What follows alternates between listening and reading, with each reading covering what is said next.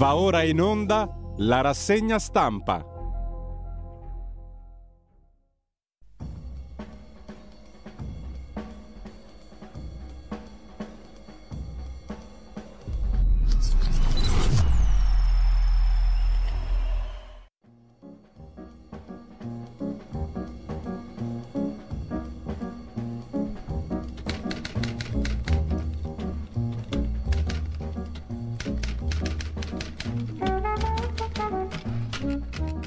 Cordiale buongiorno a tutte le ascoltatrici e a tutti gli ascoltatori da Giulio Cainarca. Ben trovati all'appuntamento con la rassegna stampa.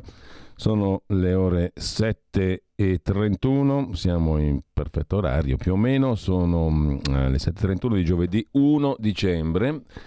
E vi ricordo il sito di radiolibertà.net con tutto quello che serve anche a noi. Eh, prima pagina dell'agenzia ANSA, andiamo subito rapidamente, poi vedremo le prime pagine dei quotidiani di oggi. Sul sussidiario.net un articolo che riguarda Andrea Costantino che avremo con noi come tutti i giorni alle 8.30 a metà della rassegna stampa insieme alla compagna Stefania Giudice.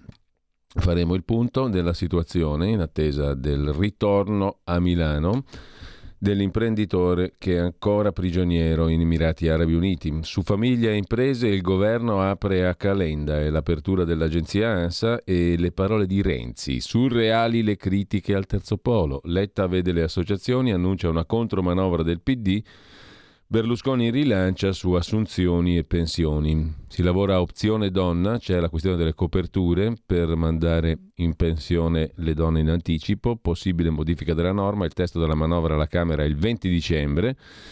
Sulle pensioni da CGL parla di 17 miliardi in tre anni dai tagli della rivalutazione, cioè tagli in sostanza per 17 miliardi su chi avrebbe diritto alla rivalutazione della pensione. Bisogna fare di più sulla detassazione dei neoassunti, insiste Berlusconi. E ancora dalla prima pagina dell'agenzia ANSA di stamani, morto Davide Rebellin, travolto in bici da un camion nel Vicentino. L'ex campione aveva 51 anni, nessuna traccia del camion che lo ha travolto e lo ha ucciso. E ancora la frana Ischia, in campo 314 studenti, gli angeli del fango, titola l'agenzia ANSA.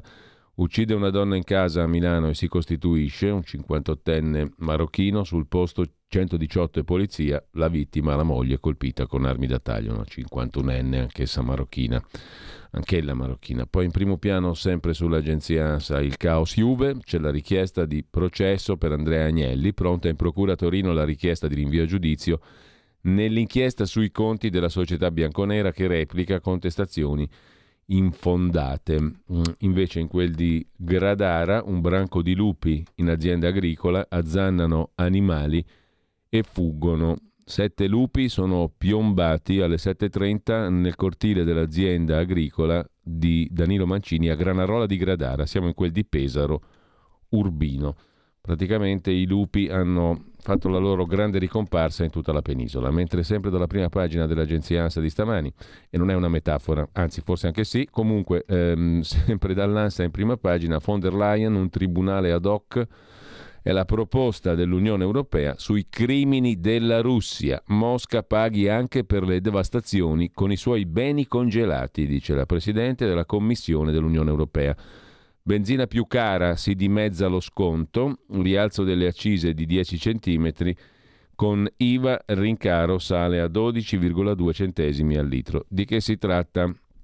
Benzina più cara, dalla mezzanotte si dimezza lo sconto sui carburanti con l'aumento delle accise su benzina, gasolio, GPL provvedimento a favore del popolo, un rialzo di 10 centesimi previsto dal governo Meloni con il decreto accise dello scorso 23 novembre, scrive l'agenzia ANSA, ma il rincaro sui rifornimenti sarà maggiore se si considera che sulle accise si applica anche l'IVA al 22%, l'aumento del prezzo alla pompa per benzina e diesel sarà di 12,2 centesimi al litro. Una manovra popolare, giusto appunto, e per le casse dello Stato il rialzo delle accise si tradurrà in un gettito di 317 milioni di euro in più nel solo mese di dicembre. A fare il calcolo Asso Utenti che stima gli effetti del dimezzamento del taglio sulle accise per l'erario considerando una media di due pieni mensili a famiglia. Marciando al ritmo di 317 milioni in più al mese, in un anno finiranno nelle casse dello Stato circa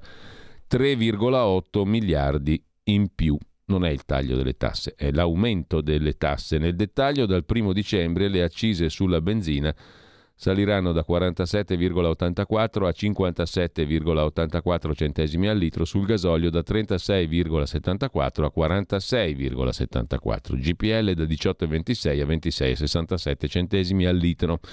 Questo significa che la benzina in modalità servito passerà da una media di 1,8 801 euro al litro a 1,923 domani, mentre il gasolio da 1,885 supererà i 2 euro, 2,007 euro al litro, sfondando appunto la soglia psicologica dei 2 euro. Per il self i prezzi alla pompa della verde passeranno da 1,65 euro al litro di oggi a 1,772 domani il diesel da 1,733 euro al litro a 1,855 euro al litro. Dalla mezzanotte si dimezza lo sconto sui carburanti. Un bel provvedimento simpatico che farà piacere al popolo. Mentre cambia il decreto Rave, sono escluse le manifestazioni, arriva l'emendamento del governo che riscrive il testo e limita il reato a chi organizza promuove l'invasione arbitraria di terreni, eccetera, eccetera. Insomma, ennesimo cambiamento sul decreto Rave.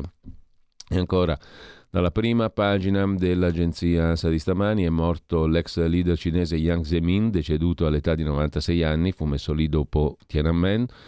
Ucciso il capo dell'ISIS in Siria. Annunciato il nuovo leader. Abu al-Hussein al-Husseini al-Qurashi sarà il quarto capo dello Stato islamico dopo l'uccisione con un raid statunitense dell'attuale leader. Con questo lasciamo la prima pagina dell'agenzia ANSA e eh, rapidamente andiamo al primo piano di sussidiario.net. Dalla prossima settimana poi avremo una rubrica fissa anche con eh, gli amici e colleghi del sussidiario.net, una delle testate dove si trovano molti spunti di riflessione fuori dal solito giro dei media normali soprattutto per quanto concerne l'economia. Oggi abbiamo quattro articoli di stampo economico molto interessanti e mh, mm, il focus su Andrea Costantino.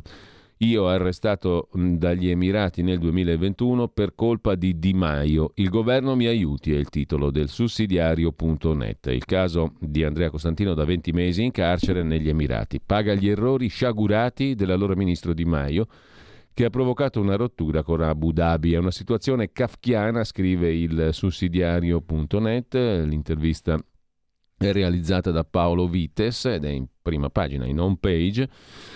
Una situazione che ricorda la vicenda un po' in cui furono vittime i due Marò in India. È la situazione in cui si trova da oltre un anno e mezzo l'imprenditore italiano Andrea Costantino, impossibilitato a lasciare gli Emirati Arabi Uniti dopo aver trascorso diverso tempo in carcere. Entrambi i casi sono imputabili a una cattiva gestione della politica estera e diplomatica italiana incapacità che genera autentici mostri. Arrestato il 21 marzo del 21 con l'accusa di aver fatto pervenire aiuti a quelli che per gli Emirati Arabi sono considerati terroristi, la fazione Houthi nello Yemen, Costantino viene rinchiuso in carcere per mesi senza contatti con i familiari o con le nostre autorità diplomatiche. Le condizioni sono terribili. Non ho potuto comunicare con la mia famiglia per 68 giorni, hanno autorizzato una prima visita dopo 30 giorni, non dell'ambasciatore italiano ma di un segretario qualunque, cosa che non succede mai, racconta Costantino nell'intervista a ilsussidiario.net. La cella dove mi hanno rinchiuso misurava 15 metri quadri, doveva tenere 4 persone, eravamo in 14, senza finestre, senza bagno. Mangiavo per terra il cibo tra lo sterco dei topi, i bisogni li facevamo nei sacchetti, le docce erano un corridoio lungo 34 metri per un metro e mezzo di larghezza, eravamo in 127, di fatto latrine in cui dovevamo stare ammassati con un buco dall'alto da cui scendeva l'acqua. Altre cose non posso raccontarle, ma porto le cicatrici fisiche e mentali. Dopo la visita negli Emirati del Presidente della Repubblica Mattarella, la situazione per Costantino cambia. A lui, confida Costantino, farei costruire un'icona vicino a quella di Santa Rosalia a Palermo. Viene trasferito in una dépendance dell'ambasciata italiana, ma non può comunque lasciare il paese, dove si trova per ragioni puramente politiche che hanno a che fare con le decisioni prese dall'allora ministro degli esteri Di Maio. Arrestato il 21 marzo del 21, alcuni mesi dopo che l'allora governo Conte decide di dichiarare un embargo della vendita di armi agli Emirati, nonostante questi si fossero già da due anni tirati fuori dalla guerra in Yemen. La decisione apre una gravissima crisi politica fra i due paesi. Tutti ricordano, dice l'intervistatore, il divieto di fare scalo negli Emirati all'aereo dei giornalisti italiani che si dovevano recare in Afghanistan per la chiusura della base militare. Anche lei è una pedina di questa crisi? domanda il sussidiario. Risponde Andrea Costantino, è l'unica spiegazione che posso darmi. È stata anche confermata un giorno fa da un messaggio dell'ambasciata degli Emirati Arabi in cui si dice che il mio rilascio per loro non è questione di denaro, ma questione politica di principio. Perché a lei, per lasciare il paese, è stata comminata una sanzione? Con il problema che mi hanno vietato di poter ricevere soldi dall'estero, quindi mi hanno bloccato qui. So, so, precisa Costantino. Torniamo alla crisi diplomatica. Lei ritiene di essere stato usato come ostaggio in una sorta di vendetta diplomatica e politica? Il mio arresto, risponde Costantino, è legato alle pessime, direi ormai compromesse, relazioni diplomatiche fra Italia e Emirati. L'allora ministro Di Maio ha rotto a inizio 21 un contratto che esisteva dal 2016 relativo alla vendita di armi agli Emirati Arabi Uniti, provocando così la loro reazione. Non è un caso infrequente nei paesi del Golfo o in Russia arrestare persone per usarle nelle trattative per scambi politici con accuse in- inesistenti. Di Maio, secondo lei, domanda ancora il sussidiario, avrà vietato la vendita di armi per far contenti i suoi elettori di area pacifista o per scarsa visione politica? Francamente la domanda che farei è Cosa ti ho fatto? risponde Costantino. Perché ti accanisci contro di me? Di Maio, sulla stampa che ho potuto tornare a leggere una volta uscito dalla cella, viene descritto come un andreottiano, il che farebbe rivoltare nella tomba Andreotti, ma è vero che è un perfetto Doroteo, di matrice democristiana, ha piazzato uomini suoi dappertutto. Che interessi personali abbia, non so, farà anche la parte del buono che non vende più le armi ma apparire pacifista e poi fare dichiarazioni pro-Iran, di cui nessuno ha parlato, non è una bella cosa.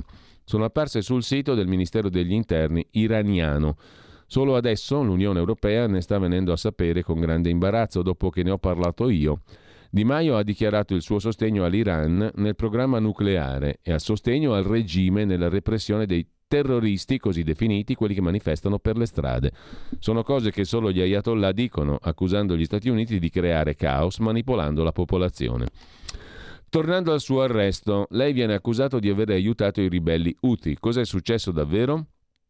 Avevo inviato un carico umanitario di gas con la precisa autorizzazione delle autorità marittime militari degli Emirati. In Yemen c'è il blocco dei porti, senza autorizzazione nessuna nave può entrare.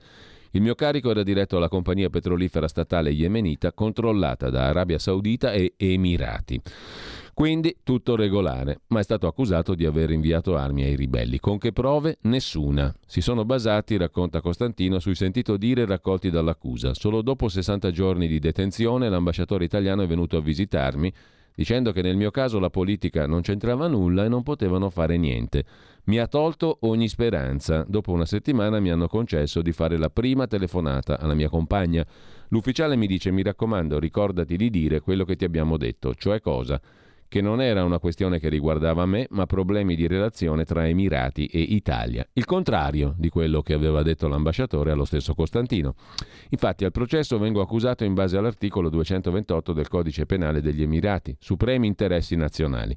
Dopodiché viene stabilita una sanzione da pagare, emessi due mandati di arresto nei miei confronti. Nel frattempo, grazie al Presidente della Repubblica, sono stato trasferito nell'ambasciata italiana. Poco dopo la vittoria elettorale di Giorgia Meloni viene emesso un terzo mandato di cattura. Succede una cosa stranissima. Quando Meloni vince le elezioni, ancora prima che diventi capo del governo, il presidente degli Emirati scrive un tweet per congratularsi, una cosa mai successa. Non ci si congratula con un leader di partito. Giorgia Meloni tempo fa si era spesa a mio favore registrando un video in cui si parlava del mio caso. Dall'Italia nessun messaggio, ma l'ambasciatore viene richiamato e sostituito, una cosa gravissima che si fa solo in casi molto gravi. Gli Emirati dicono che le relazioni sono cambiate in meglio. L'avvocato mi dice che il capo della procura ha stabilito che posso pagare il 50% della sanzione e essere rilasciato. Chiedo se me lo mettono per iscritto, rispondono di no. Anzi, dicono che se non pago entro due giorni emettono un terzo mandato di arresto.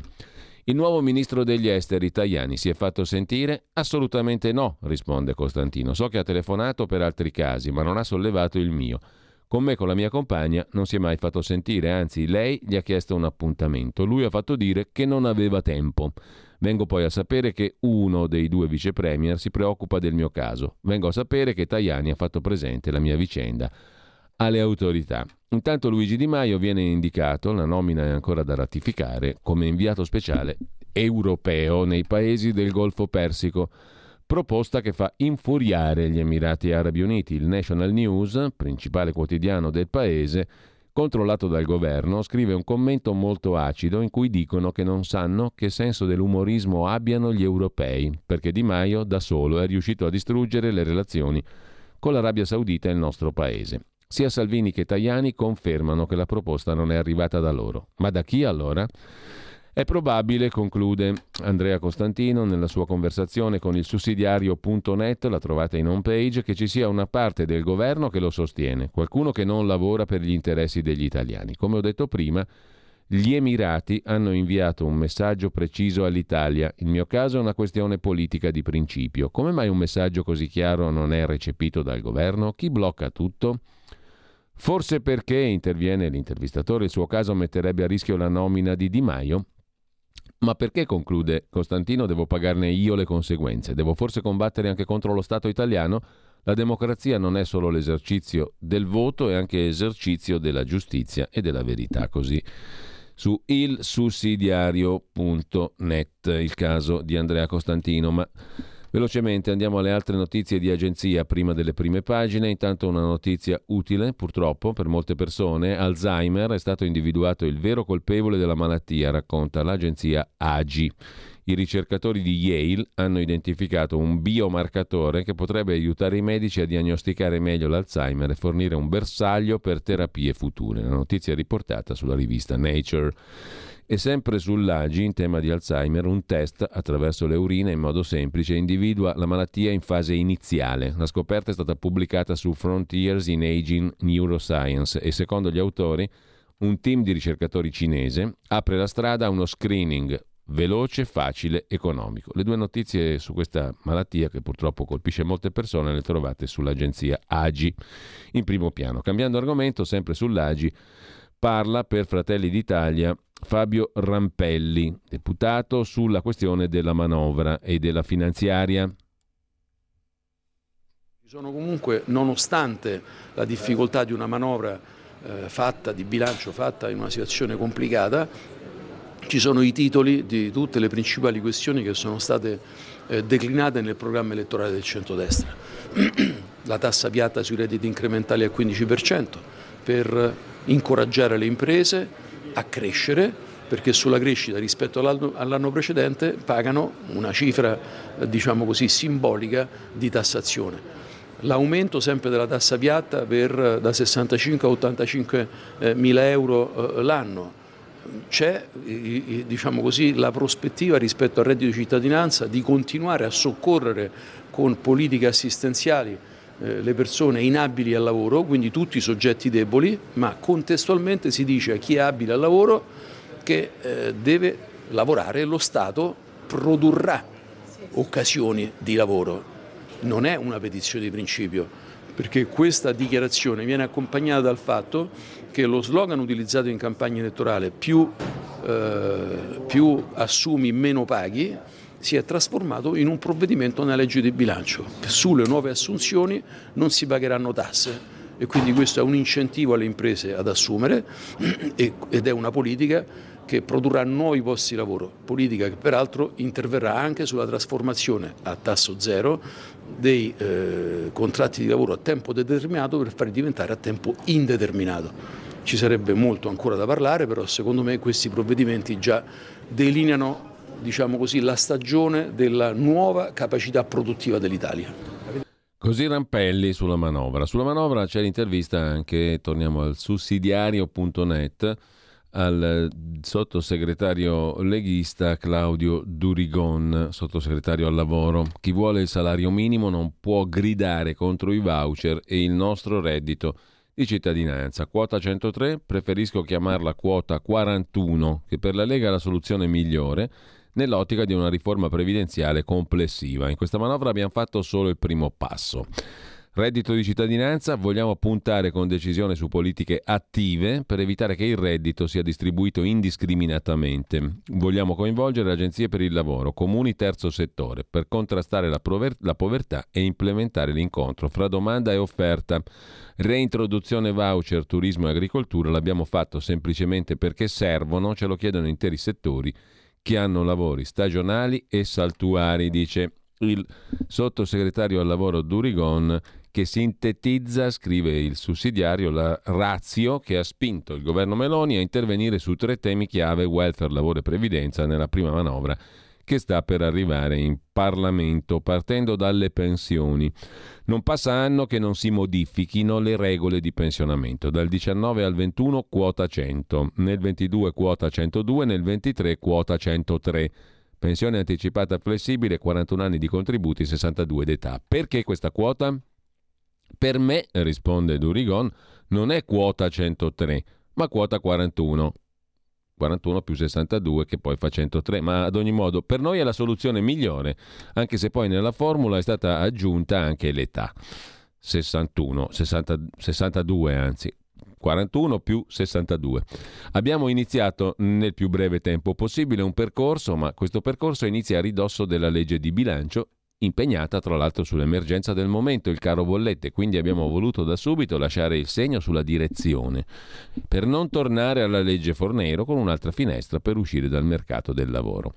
I passi successivi saranno condivisi con le organizzazioni sindacali e datoriali. L'incentivo a rimanere oltre quota 103 serve ad asciugare un po' il mercato in uscita concentrandolo su persone che non hanno più nulla da dire al mercato del lavoro e consentendo la sostituzione, aiutando le aziende. Punto di partenza è questo qui, sulla questione delle pensioni. Tutto il resto mm, l'abbiamo riassunto prima. A proposito di interviste, c'è da segnalare sul Messaggero di Roma l'intervista a Matteo Salvini centrata sulla capitale, su Roma. Modello Genova anche per l'Expo 2030. Una capitale, dice Matteo Salvini, deve vivere di grandi eventi internazionali. Oltre il Giubileo 2025, il governo punterà forte su Roma per l'Expo 2030, applicando il modello Genova per sbloccare cantieri e realizzare grandi opere senza sprechi in tempi ragionevoli, dice Matteo Salvini mm, all'indomani dell'inserimento in manovra di 2 miliardi e passa di euro per la metro C di Roma. Vedrà il sindaco Gualtieri il 6 dicembre Salvini. Sul tavolo, con o senza Expo, anche un pacchetto Roma, pacchetto Lazio, con 400 milioni per la salaria, 700 per l'acquedotto Peschiera, un miliardo per il 23 manutenzione ordinaria e straordinaria della A24 A25. Su questi temi prettamente romani l'intervista al messaggero di Roma, giusto appunto. Mentre a proposito di Matteo Salvini, sull'altro quotidiano romano, Il Tempo, le ONG, le organizzazioni non governative, portano a processo Salvini al Tribunale dell'AIA.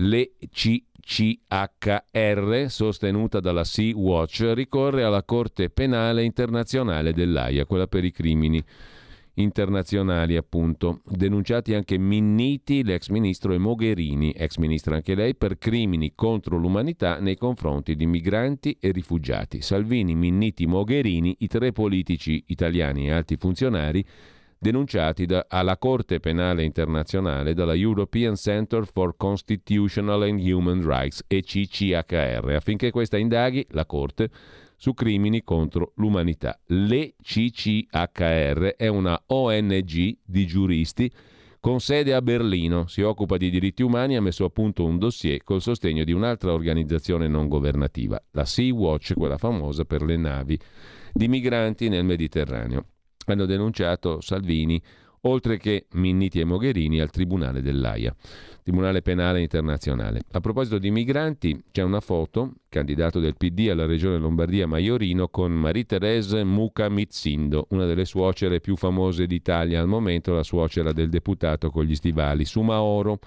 Il modello Maiorino, i Sumaoro. Che imbarazzo, compagni, scrive Libero.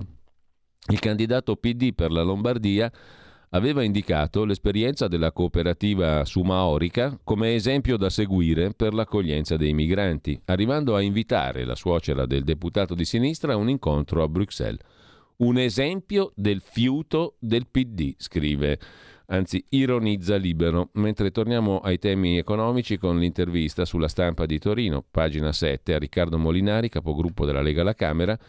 Prima più libertà per i contanti, poi torneremo sulla previdenza. La vera priorità è l'energia. Per i pagamenti coi post le commissioni bancarie sono troppo alte rate per le cartelle sopra i 1000 euro perché la gente non può pagare. L'impianto della legge di bilancio è giusto, dice Molinari, i margini di correzione sono stretti, le risorse a disposizione sono poche. Il grosso è stato messo per il caro energia. C'è sempre qualcosa da migliorare. Non ci soddisfa il capitolo pensioni. Era importante riconfermare Ape Sociale, opzione donna. Abbiamo dato un segnale sulla Fornero con anticipo di quota 41 per 50.000 pensionandi. Nel programma avevamo quota 41 per tutti, ma per esigenze di bilancio non ci si potrà mettere mano adesso. Per quanto concerne mm, il futuro c'è l'impegno, dice Molinari, a tornare sul tema pensioni appena possibile. Stiamo spiegando che la priorità è il caro energia. Facciamo quello che si può. Le opposizioni definiscono questa una manovra pro evasione a partire dal tetto contante alzato a 5.000 euro. Non c'è legame tra aumento della soglia del contante e l'evasione, è una questione di libertà. Obbligo di POS per i pagamenti sotto i 60 euro tolto. Il nostro obiettivo, dice Molinari, è andare incontro alle richieste degli esercenti. C'è un problema con le commissioni bancarie troppo alte tanto da azzerare il profitto dei commercianti in alcuni casi. In tal modo, quando ci siederemo al tavolo con le banche per chiedere di abbassare le commissioni, avremo più forza. Chi compra può scegliere dove comprare, non deve per forza andare nel negozio dove non si accetta la carta. È una misura che inciderà soprattutto sui negozi di vicinato e non su supermercati o grandi catene. Le cartelle esattoriali sopra i 1000 euro si rateizza in 5 anni senza interessi. Segnale negativo a chi paga le tasse? Parliamo di cartelle di gente che non può pagarle, risponde Molinari. Il costo delle procedure di riscossione è alto, meglio riordinare i bilanci dello Stato, ci sarà una sanzione del 5%. Dopo il Covid, con i negozi chiusi e queste bollette, se possiamo andare incontro ai contribuenti, lo facciamo. Andrebbe anzi fatta una correzione. Si dovrebbero allungare i termini di rateizzazione oltre i 5 anni. Secondo i commercialisti sono pochi. Un altro tema, comparto sicurezza, servono più risorse per implementare i corpi di polizia. Poi c'è lo, il capitolo Calenda che vuol dare una mano alla manovra. Forza Italia chiude la porta. È positivo, risponde Molinari, che l'opposizione abbia questo atteggiamento. Capisco però l'irritazione di Forza Italia, perché Calenda candida in Lombardia Letizia Moratti e rubare voti al centrodestra sarebbe più difficile se avesse con Meloni un atteggiamento pregiudizievole. Lasciamo l'intervista sulla stampa a Riccardo Molinari, capogruppo alla Camera. C'è la questione che pone invece il tempo con un'altra intervista a un altro esponente leghista del Parlamento con meno deputati e meno senatori. Nuove regole e zero risparmi, perché non è che si risparmia. L'avevamo già sottolineato molto prima del taglio dei parlamentari, che non si sarebbe risparmiato nulla se non 4 lire di stipendi ai parlamentari in meno, ma comunque in tilt il Parlamento ridotto, scrive il tempo meno spesa per gli stipendi, ma aumentano gli esborsi per energia e pensioni.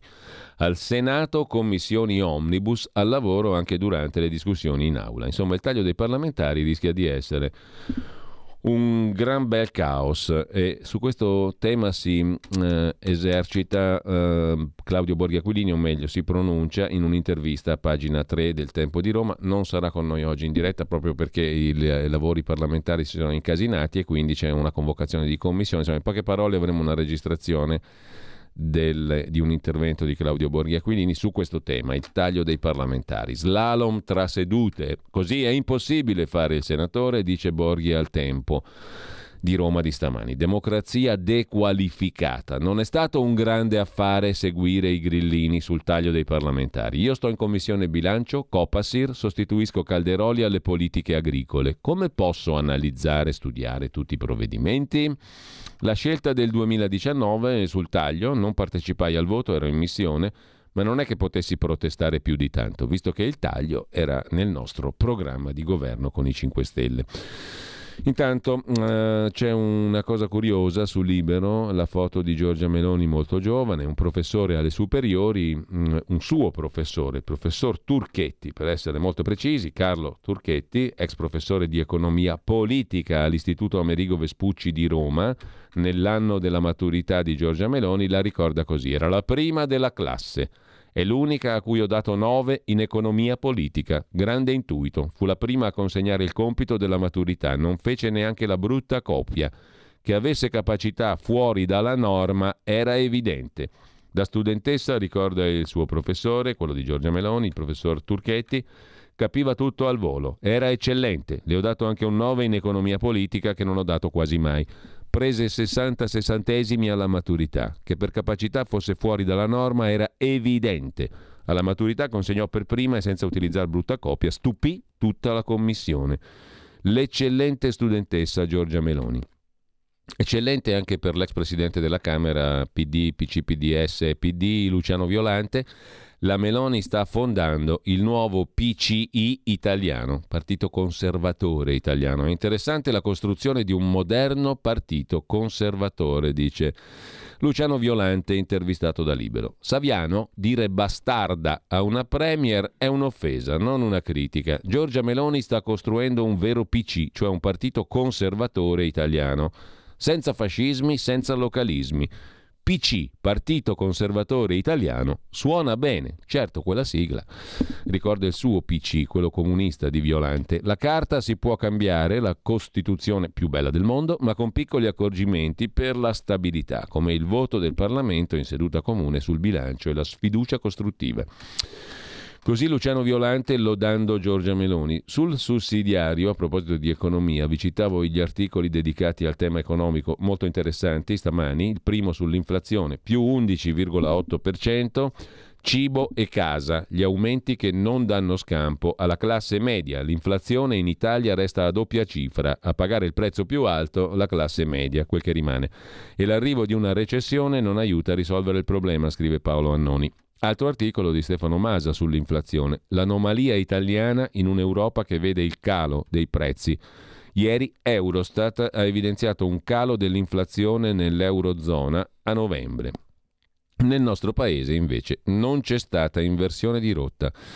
E poi c'è un pezzo di Giuseppe Sabella sull'ex Ilva. La domanda, cosa vuol fare il governo della siderurgia italiana? La situazione ex Ilva di Taranto si aggrava. Ulteriormente, per il governo si tratta di fare una scelta strategica che va oltre il tema delle risorse necessarie.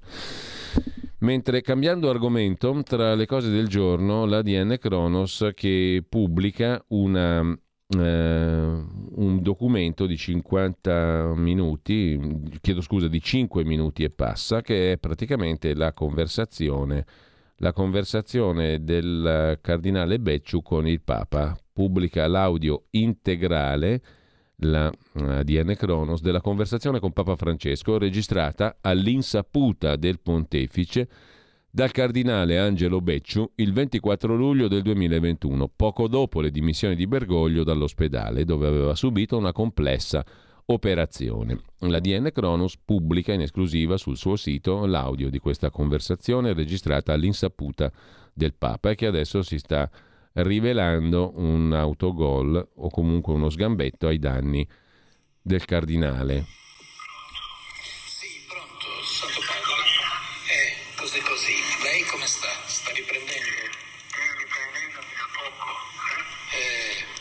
Vabbè, potete ascoltarvela sul sito della DN Kronos, ehm, anche questa è una novità, un segno dei tempi, diciamo così.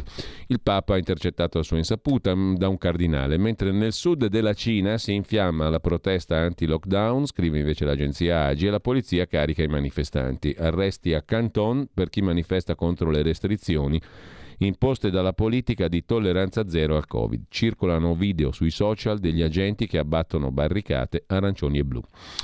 A un anno dal voto, invece, scrive Dago Spia, eh, eh, riprendendo propria, un suo proprio articolo, anzi pubblicando un suo proprio articolo, un Dago Report, a un anno dal voto, la candidatura di Roma per Expo 2030 la possiamo mettere nel cassetto dei sogni. Infranti, la città vincitrice sarà Riyadh, capitale dell'Arabia Saudita. Oltre a un patrimonio personale di 550 miliardi cash, MBS, Mohammed bin Salman, si avvale dell'opera di un senatore della Repubblica Italiana, tale Renzi Matteo, nel ruolo di conferenziere, ma in giro per il mondo a delucidare il rinascimento arabo. Sia chiaro, Renzi non viola alcuna legge, facendo parte del consiglio di amministrazione del board di un ente finanziato dal Fondo Sovrano Saudita.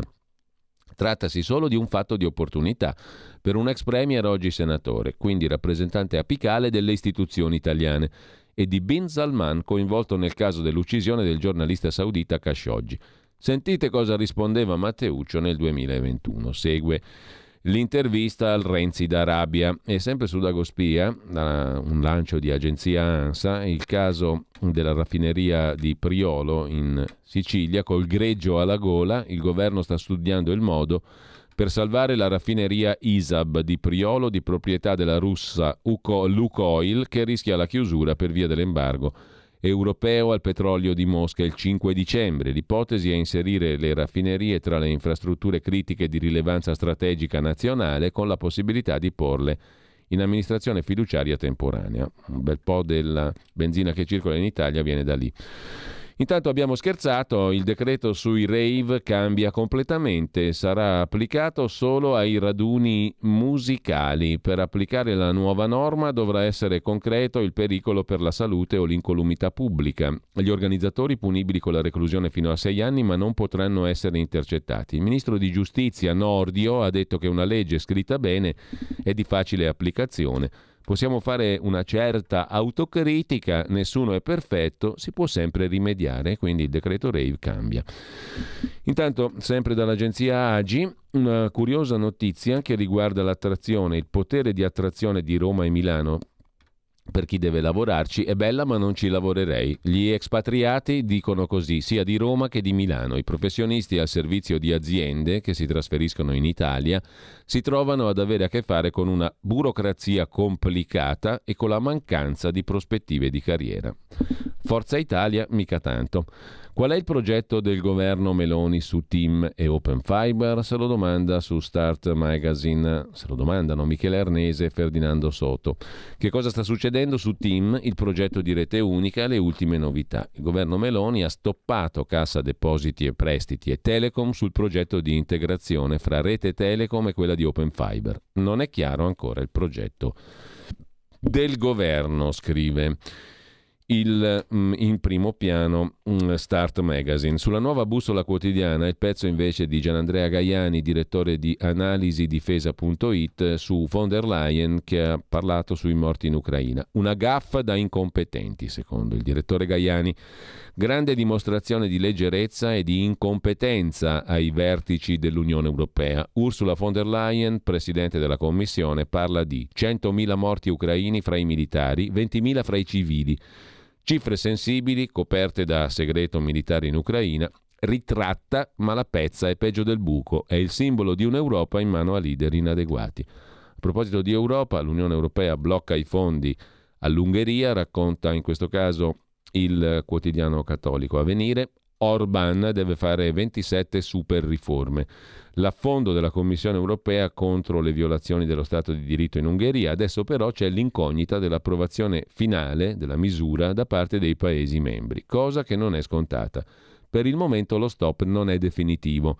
7 miliardi e mezzo di fondi di coesione congelati, 5,8 di PNRR destinati a Budapest. La Commissione europea non fa sconti all'Ungheria di Orban chiede il congelamento dei fondi destinati all'Ungheria per violazione dello Stato di diritto. Notizia già trapelata da giorni, ieri presentata formalmente. Però c'è l'incognito dell'approvazione finale da parte dei Paesi membri. Su tempi.it vi segnalo a proposito di Europa un articolo di Mauro Zanon, in particolare sulla sinistra francese, l'alleanza netflixiana tra burchini e monopattino elettrico. Il più feroce critico dei progressisti francesi il filosofo Jean-Claude Michéa, che non sopporta la deriva liberal walk dei suoi ex compagni.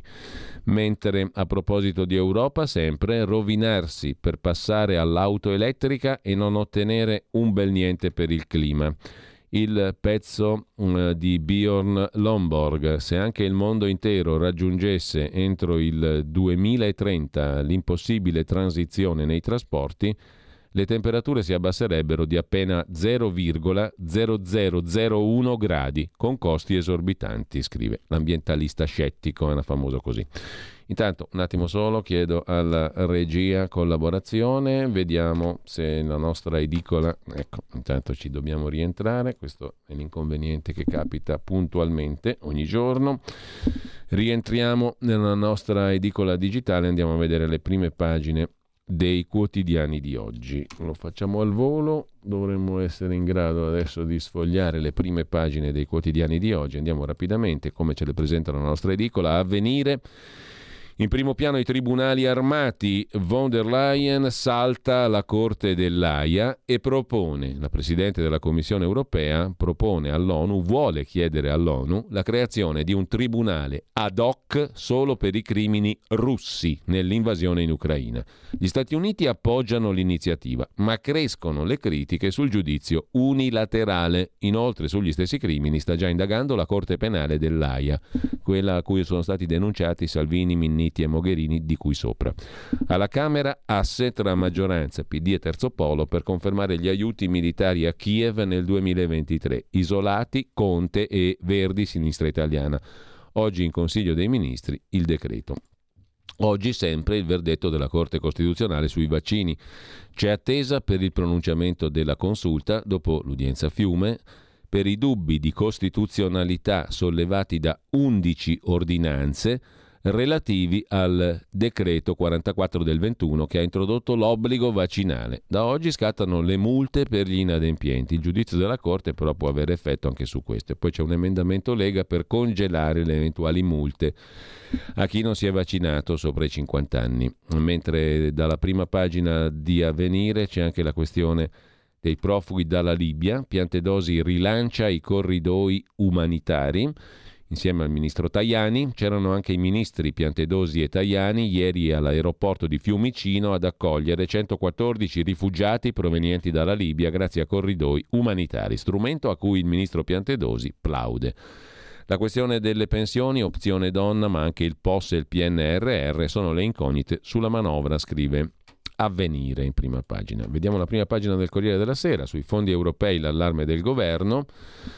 Il governo è convinto che si debbano rivedere tempi e costi per la realizzazione del PNRR, fondi europei giusto appunto. Pesa l'effetto dell'inflazione sugli interventi programmati e ieri sono usciti allo scoperto diversi ministri nel giorno in cui a Roma sono arrivati i tecnici del PNRR della Commissione europea a vigilare come l'Italia ha programmato le cose.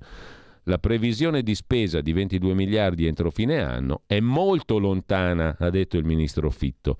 Intanto dalla maggioranza apertura a Calenda, valutiamo ogni proposta. Ironico Salvini, a Calenda diamogli un cantiere, dice il ministro Salvini.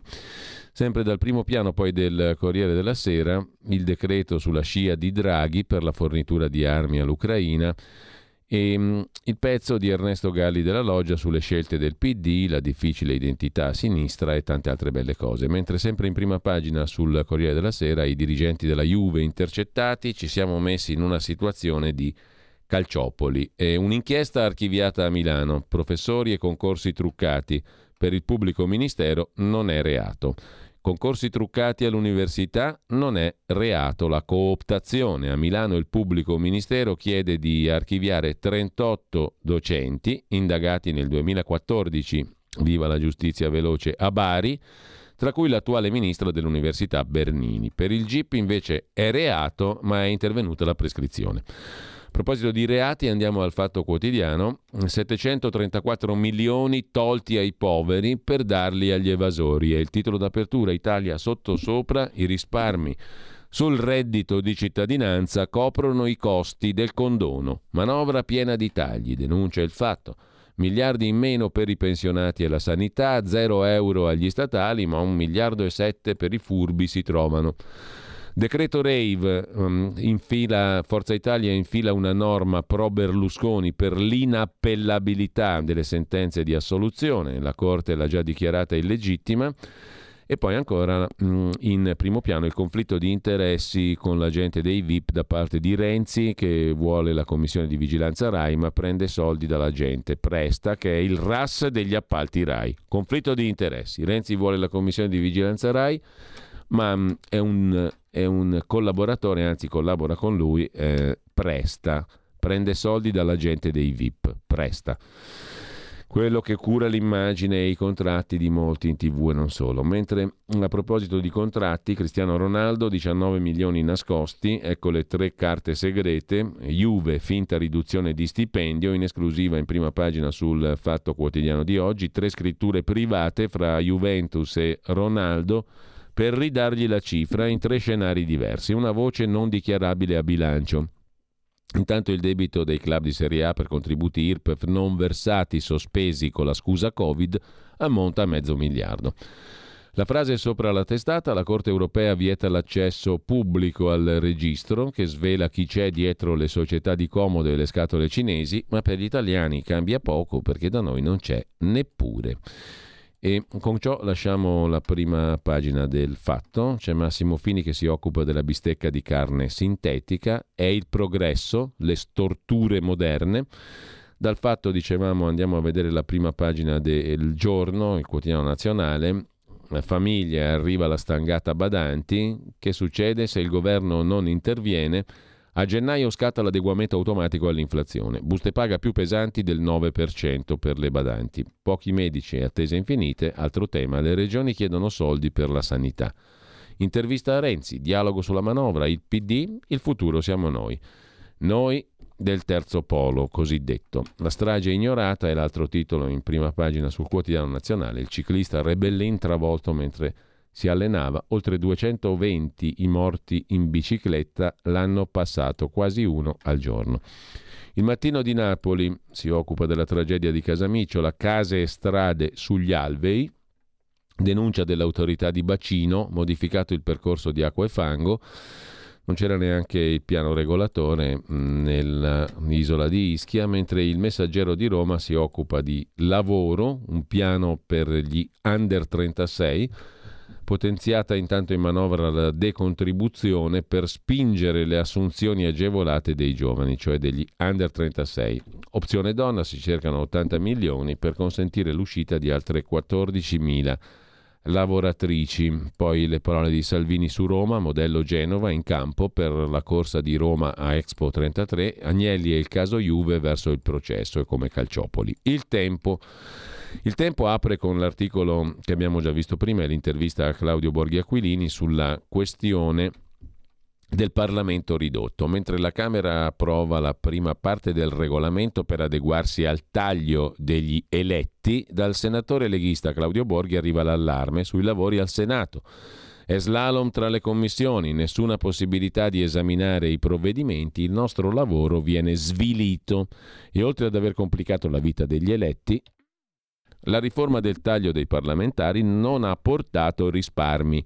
Gli stipendi in meno sono stati compensati dal boom delle spese per energie e pensioni. Il risultato i bilanci 2022-24 sono identici, cioè Camera e Senato, come volevasi dimostrare, ma l'avevamo già dimostrato in precedenza, prima della riforma del taglio dei parlamentari, beh, i bilanci 2022-24, cioè dopo il taglio dei parlamentari, spenderemo per Camera e Senato come prima, se non più di prima, ma sicuramente come prima. Non abbiamo risparmiato un tubo, abbiamo complicato la vita del Parlamento. Cristiano Ronaldo, principe d'Arabia, guadagnerà 500.000 euro al giorno, offerta monstra dell'Al Nashr dopo l'addio al Manchester del calciatore. Nel frattempo il Ministero chiude le cooperative dei Sumaori, scioglimento del consorzio, Oggi parte l'iter alla Camera della manovra e a Roma buco da 400 milioni.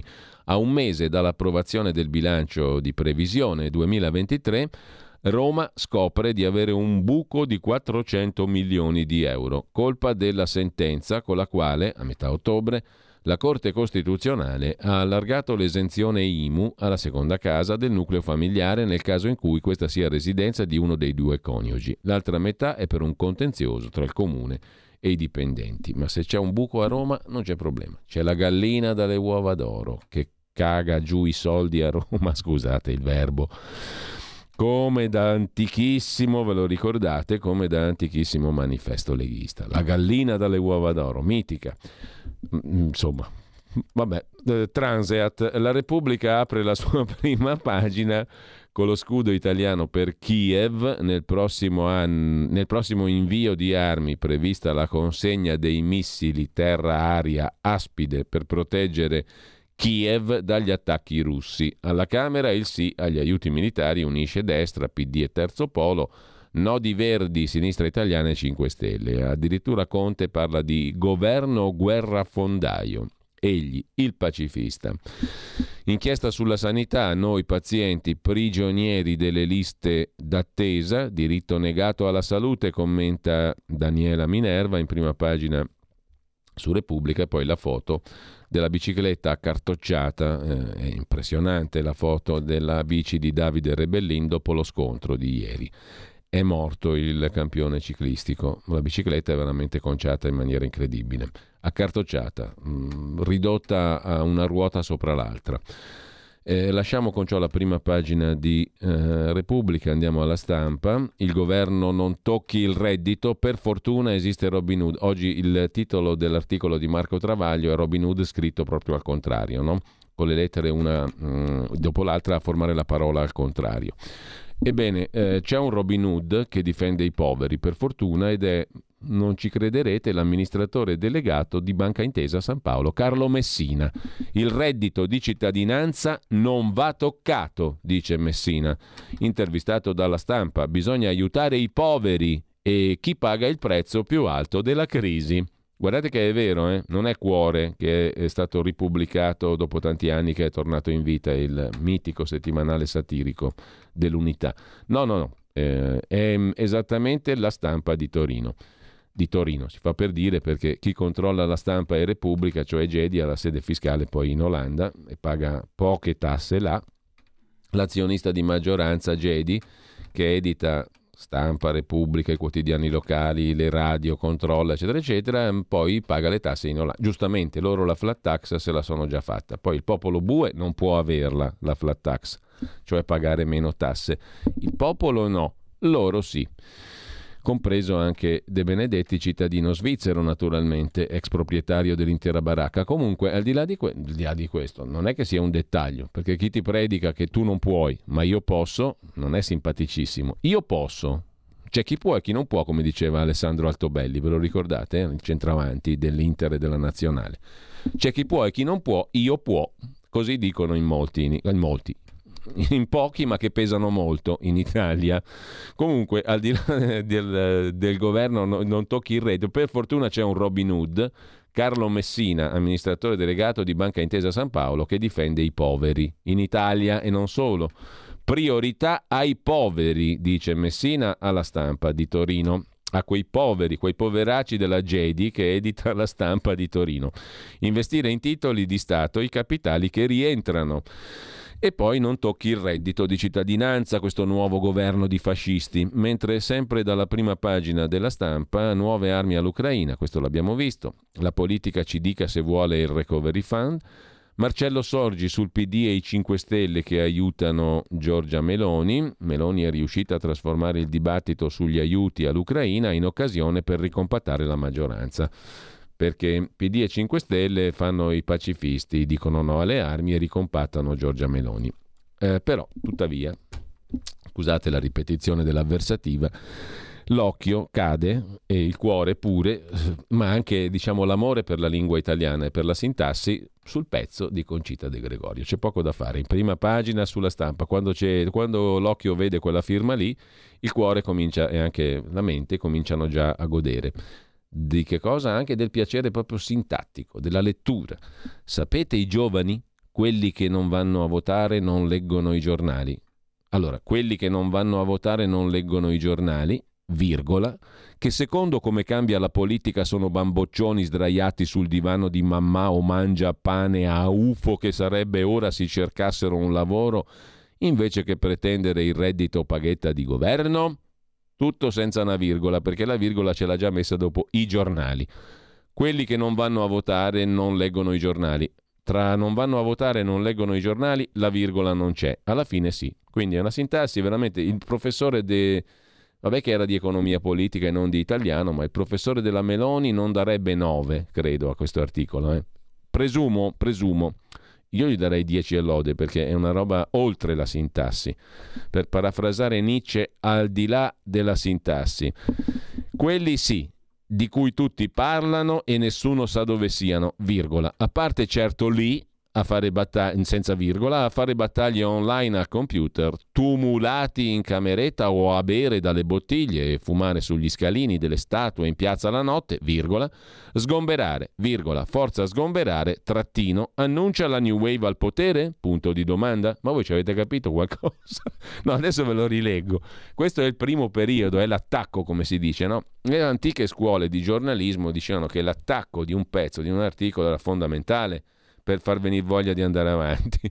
Questo è un attacco talmente, diciamo, mm, come possiamo definirlo? Mi mancano le parole perché sono stato stupefatto, rimango stupefatto, eh, stereofatto davanti a questo pezzo e quindi è difficilissimo anche trovare un aggettivo per definirlo, ma l'attacco, cioè l'attacco ti fa venire, sì, questo fa venire voglia perché dici ma io devo trovare cosa si riesce a fare di peggio nella sintassi italiana in un articolo così. Devo leggerlo, quindi ti viene voglia di leggerlo. Il risultato l'ha ottenuto.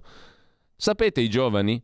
Quelli che non vanno a votare non leggono i giornali, virgola, che secondo come cambia la politica sono, virgolette, bamboccioni, sdraiati sul divano di mamma o mangia pane a ufo, che sarebbe ora si cercassero un lavoro invece che pretendere il reddito paghetta di governo? Quelli sì, di cui tutti parlano e nessuno sa dove siano, a parte certo lì a fare battaglie online al computer, tumulati in cameretta o a bere dalle bottiglie e fumare sugli scalini delle statue in piazza la notte, sgomberare, forza sgomberare. Annuncia la New Wave al potere? Ecco, ne ho trovato un nido l'altra sera. Erano pazzi di gioia e pensate a teatro, ma di questo vi parlo fra un attimo perché prima ho da dirvi una cosa che ho capito con lampante evidenza guardandoli gioire. Non sarà l'unica, ma una delle ragioni per cui non capiamo i nostri figli e loro non capiscono noi, non ci vediamo, non ci troviamo a vicenda, è un problema di lingua. Esatto. Esatto, di lingua. È un problema di lingua. Ipse dixit, lo dice lei. Di lingua e di intenzioni, quelle che le parole portano con sé. Che roba, eh? Ragazzi, questa è roba fina. Punto e virgola. Esatto. Punto e un punto e virgola. Eh, facciamo vedere che non siamo provinciali. Allora, lascia fare che dica che noi siamo provinciali. Eh, appunto, è appunto, Concita De Gregorio, fantastico. È il pezzo del giorno. La verità cosa ci racconta dei cinesi d'Italia, tifosi del Covid-0? Così abbiamo imitato una strategia disastrosa. Da Ricciardi a Speranza, Burioni, Crisanti, Cartabellotta, Corriere della Sera sono i cinesi d'Italia. In tanti incitavano a seguire il modello Pechino. Ora dicono che eliminare il virus è un'utopia, ma fino a ieri hanno evocato il nemico da sconfiggere. Primo fra tutti, Mattarella. Slitta la sentenza della consulta sull'obbligo vaccinale, si parla di altruismo, se il criterio è questo.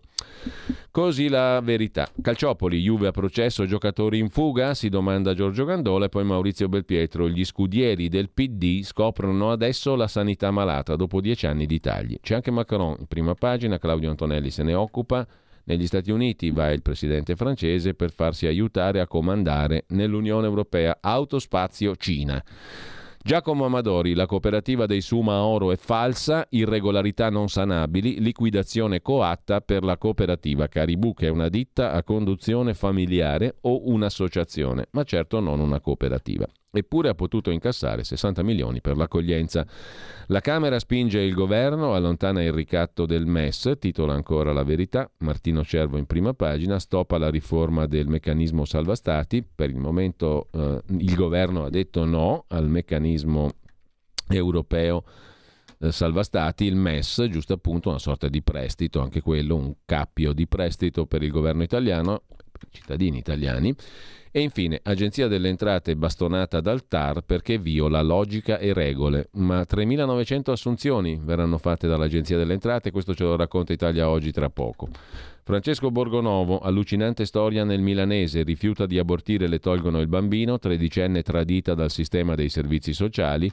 E poi, cortocircuito green, consumano troppo, Berna, la Svizzera, ferma le auto elettriche. Infine San Francisco shock, polizia dei liberal, robot con la licenza di uccidere. San Francisco sta per dotarsi, California, di una pattuglia di robot comandati a distanza potranno essere fatti esplodere in situazioni critiche per sventare un crimine, modalità simile all'uso dei droni che apre gli stessi dubbi etici. Dobbiamo prima della pausa andare a vedere anche mh, mm, eh, la prima pagina di Libero, i nuovi mostri alla Dino Risi, apre Libero stamattina. I nuovi mostri sono Elsa Fornero, chi è di destra ha delle colpe, ha detto l'ex ministra. Lady Sumaoro che denuncia tutti e chiede soldi, Gustavo Zagrebelski emerito giurista che odia gli studenti con buoni voti e la scrittrice Michela Murgia. Per la Murgia le querele giuste sono soltanto le sue. A centropagina sia le armi all'Ucraina, solo 5 Stelle vota contro, sacrifici per i pensionati, aumenti ai dirigenti statali perché stop alle rivalutazioni, ma nei ministeri i dirigenti statali magnano più di prima. È morto il diciottesimo anniversario, è morto 18 anni fa Andrea Spada, prete intelligente e grande Dell'Eco di Bergamo lo ricorda Vittorio Feltri che lavorò per lui, il sacerdote che moltiplicava i giornali. Con ciò lasciamo libero e andiamo a vedere rapidissimamente i nostri amici del quotidiano di Sicilia. Si salvi chi può. Ischia è solo l'ultima di una serie di tragedie annunciate, scrive QDS. L'Italia è una bomba orologeria con un territorio estremamente fragile. Tra abusivismo e condoni adesso presenta un conto salatissimo in termini di vittime e di danni. E poi a centropagina la questione delle start-up, i protagonisti dello sviluppo a confronto a Catania nell'Innovation Lab di Enel Green Power, prima edizione di SIOS 22 Sicily Edition. Grande attesa per la tecnologia della nascente Gigafactory. Un momento di confronto sull'innovazione in Sicilia, sul futuro di un'isola. Il 30% delle start-up siciliane si afferma nella produzione di software. Eh, facciamo in tempo a dare un'occhiata alla prima pagina di Italia Oggi perché c'è una notizia interessante, arruolati contro l'evasione. Che, che succede? Per contrastare le frodi fiscali, la legge di bilancio, la famosa finanziaria di cui sopra, autorizza l'Agenzia delle Entrate nei prossimi due anni ad assumere 3.900 persone con contratto a tempo indeterminato. Una bella cifra, 3.900 persone, relativi stipendi, assunzione a vita, contratto indeterminato. L'Agenzia delle Entrate autorizzata ad arruolare 3.900 persone a tempo indeterminato per rafforzare il contrasto all'evasione fiscale internazionale e delle frodi, nonché a rafforzare il presidio preventivo connesso all'attribuzione e operatività delle partite IVA previsto dalla legge di bilancio 2023. Complimenti, viene da dire. Questa qui è una bella notizia. Per chi? Per i contribuenti naturalmente, per il cittadino. 3.900 assunzioni per combattere l'evasione fiscale. Sembra una notizia da governo del PD, a essere onesti, francamente. Comunque, viva l'Italia. Stai ascoltando Radio Libertà. La tua voce libera, senza filtri né censura. La tua radio.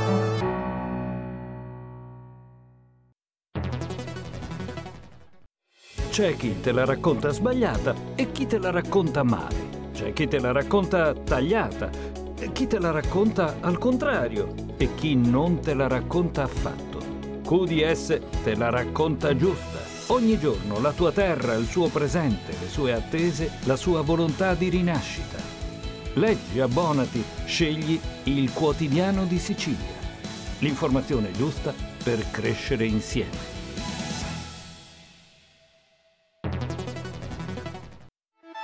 Stai ascoltando Radio Libertà, la tua voce libera, senza filtri né censure, la tua radio.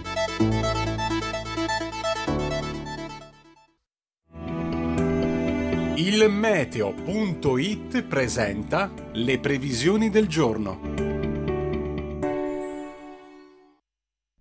Circolazione ancora instabile sul nostro paese dove anche oggi saranno presenti molte nubi e ancora qualche pioggia. Temperature stazionarie. Nel dettaglio in mattinata nuvolosità irregolare da nord a sud con cieli spesso anche del tutto coperti. Rischio di precipitazioni tuttavia quasi esclusivamente sulle regioni meridionali. Più sole sulle isole maggiori sul versante tirrenico e al nord-ovest. Nel pomeriggio residui fenomeni sui settori costieri adriatici ma via via più deboli ovunque. Per ora è tutto da ilmeteo.it dove il fa la differenza. Per dettagli maggiori come sempre c'è la nostra app. Una buona giornata da Alessandra Tropiano. Avete ascoltato le previsioni del giorno. Rieccoci qua, velocissimi perché abbiamo pochissimo tempo, come sempre, più di sempre. Con noi c'è Malika Zambelli alle ore 12 radioattività con Elisabetta Gregori e appunto Malika Zambelli. Buongiorno Malika. Ciao Giulio, ciao di. Di che cosa ci parlate oggi tu Elisabetta? Oggi parliamo di Saman Abbas, la diciottenne pakistana che è scomparsa tra il 30 aprile e il 1 maggio del 2021 e di cui pare si sia ritrovato il corpo proprio in questi giorni. Si pensa sia stata purtroppo uccisa dalla famiglia per aver rifiutato un matrimonio combinato. Eh, infatti lei amava moltissimo la nostra cultura, si vestiva con abiti occidentali, aveva anche un fidanzato che aveva conosciuto sui social, quindi insomma era veramente una libertina per quanto riguarda il, il parere dei, per quanto riguardava il parere della famiglia. E infatti questa sua libertà non piaceva a nessuno dei suoi familiari la consideravano una cattiva musulmana, ma in particolare non piaceva al padre, che era un violento, perché diciamoci che era un violento alcolizzato, e quindi non piaceva al padre, la picchiava spesso, lei era, è stata molto coraggiosa tra l'altro perché per sfuggire da tutto ciò si era rivolta ai servizi sociali, aveva denunciato più volte la famiglia e da mesi viveva in una comunità. Purtroppo però ha avuto la cattiva idea di tornarsene a casa per recuperare le sue cose e da lì non è, non è mai più tornata, insomma è sparita. Ehm, dal punto di vista, Giulio, più che un problema religioso, di scarsa integrazione, eccetera, da parte della famiglia, credo siamo di fronte a un caso di femminicidio, di abusi, violenza, eccetera anche perché il padre era un alcolista e bere non è, non è ben visto dal, dalla religione islamica. Comunque parleremo di questo in compagnia del, della politica giornalista Suad Sbai, che lei è una musulmana laica e moderata e ci aiuterà a capire meglio questo caso e, e ci spiegherà anche qual è il ruolo della donna oggi nell'Islam. Bene, ehm, grazie. Eh, su Azbai, mm, come molti sapranno e come molti conoscono anche per via delle sue numerose mh, mm, interviste in questa radio, è capace, sarà capace anche di inquadrare la vicenda non semplicemente come cronaca nera, ma in un quadro più generale. Grazie a Malika Zambelli, grazie a Elisabetta grazie, grazie Gregori, a più tardi. Eh, intanto vi segnalo anche per l'economia, oltre la pagina, con Pierluigi Pellegrini alle 10.40, Marcello Minenna e a seguire Sergio Luciano, direttore di Economy. Si parla di economia e di politica. Intanto mh, mm, eh, vedo collegato, lo saluto, eh, come tutti i giorni con noi mh, mm, Andrea Costantino, ma anche Stefania Giudice, la sua compagna. Buongiorno. Buongiorno. Buongiorno a entrambi. Mm, dicevo in questi giorni che in qualche modo cerchiamo di riunire una famiglia separata. Mi viene da chiederti subito, Stefania, prima di chiedere, anzi lo chiedo contemporaneamente anche ad Andrea se ci sono novità, perché ogni giorno facciamo, cerchiamo di mettere insieme anche quei piccoli elementi di novità che possono essere utili per capire come stanno andando le cose e per capire se quanto prima ci ritorni a casa, Andrea, ci ritorni a Milano. Eh, Stefania, tu hai avuto mai modo di mh, mm, vedere Andrea dopo l'arresto, dopo quel giorno dell'arresto? No, se non online no. Mm. Eh, ma ti è stato formalmente impedito? Potresti teoricamente ah, andare lì? Fatto, avevo... Serve a qualcosa? Serve a qualcosa, è rischioso? No, te lo volevo chiedere perché qualcuno me l'ha domandato, no? Perché siccome Ma avevamo... A un certo punto avevo fatto richiesta quando lui era ancora in carcere di poter andare lì, però avevo chiesto all'ambasciata di garantirmi sicurezza, perché Mm. comunque io lasciavo qua una bambina da sola di tre anni, tre Certo. quattro anni, l'anno scorso aveva, quattro anni per cui non potevo permettermi di rischiare anch'io qualcosa. E dall'ambasciata mi è stato detto no, noi non possiamo garantirti sicurezza. Tra l'altro, e questa non è una cosa secondaria, oltretutto bisogna capire quanto sarebbe stato utile o meno, e questo è un Ma altro aspetto. probabilmente no, ma anche adesso, cioè, non, Non servirebbe a nulla. Io aspetto Diciamolo chiaro. che Andrea torni a casa. Diciamolo, voglio- diciamolo chiaro, ehm, che qua ci vuole quanto mai, e lo stiamo capendo giorno dopo giorno dopo giorno come la goccia che scava la roccia, che qua ci vuole solo una cosa, una telefonata di una persona che sta a Palazzo Chigi, che si chiama Giorgia Meloni, che è il Presidente del Consiglio. Punto. Ma io sinceramente... Tutto io, il eh, resto è fuffa. eh, io, Giulio, continuo a dirlo alla Presidente del Consiglio che non c'è altra via. Non c'è altra via. Cioè, possiamo stare qui, possiamo parlare anche per anni. Non c'è altra via. Gliel'ho detto, scritto a, a lettere cubitali, l'ho scongiurata. Non c'è altra via. Allora, e tu, continuano e continuano, e gli Emirati continuano a ribadirlo. E io ripeto per l'ennesima volta, per l'ennesima volta, e non, non ne faccio segreto, e lo sanno anche i vertici dello Stato, che io eh, adesso che sono passati 22 mesi, l'unica cosa che faccio è combattere contro questo Stato. Adesso però più sola di prima. allora, intanto chiedo ad Andrea se ci sono novità. Ripeto, anche piccoli segnali, anche piccole Io notizie, cose combatto utili. contro l'Italia, non con gli Emirati, perché gli Emirati Chiaro. continuano a dare segnali di, eh, che, che- che, mh, indicano la volontà di chiudere questa situazione e di risistemare le cose. Continuano a dare segnali e l'Italia non coglie. Quindi la conseguenza è che io, dopo 22 mesi, ora come, al- eh, ora come allora, combatto contro l'Italia. Io sono una cittadina italiana che combatte contro l'Italia in modo, in modo vile e vergognoso. Più chiara di così non puoi essere, Stefania, ma d'altronde tu ce l'hai raccontato, cinque giorni dopo l'arresto ti fanno capire che quello è il punto essenziale, no?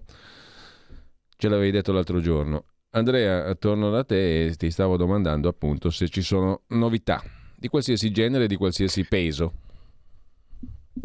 Guarda, eh, l'unica novità, e ti scrivevo prima che oggi sono carico, ma carico di amarezza, nel momento in cui vedo che Tajani incontra l'omologo eh, iraniano. Sì, Ora, stiamo, stiamo, Repubblica, stiamo vedendo, Repubblica stiamo vedendo l'articolo. Stiamo vedendo, stiamo vedendo l'articolo di Esatto. Repubblica in questo momento. Tajani vede il ministro iraniano. Dopo le rivolte, l'Italia è la prima a riaprire il dialogo con Teheran. Potrebbe essere Di Maio Dopo sostanzialmente. le rivolte va interpretata in un modo solo. Dopo l'inizio delle rivolte, perché le rivolte non sono finite, continuano a esserci. L'altro giorno hanno ucciso una ragazza perché portava un cappellino da baseball e l'hanno uccisa. 450 e oltre persone, 18.000 persone in prigione, vari, vari, vari esponenti di, cioè, insomma, eh, di, di paesi esteri in prigione.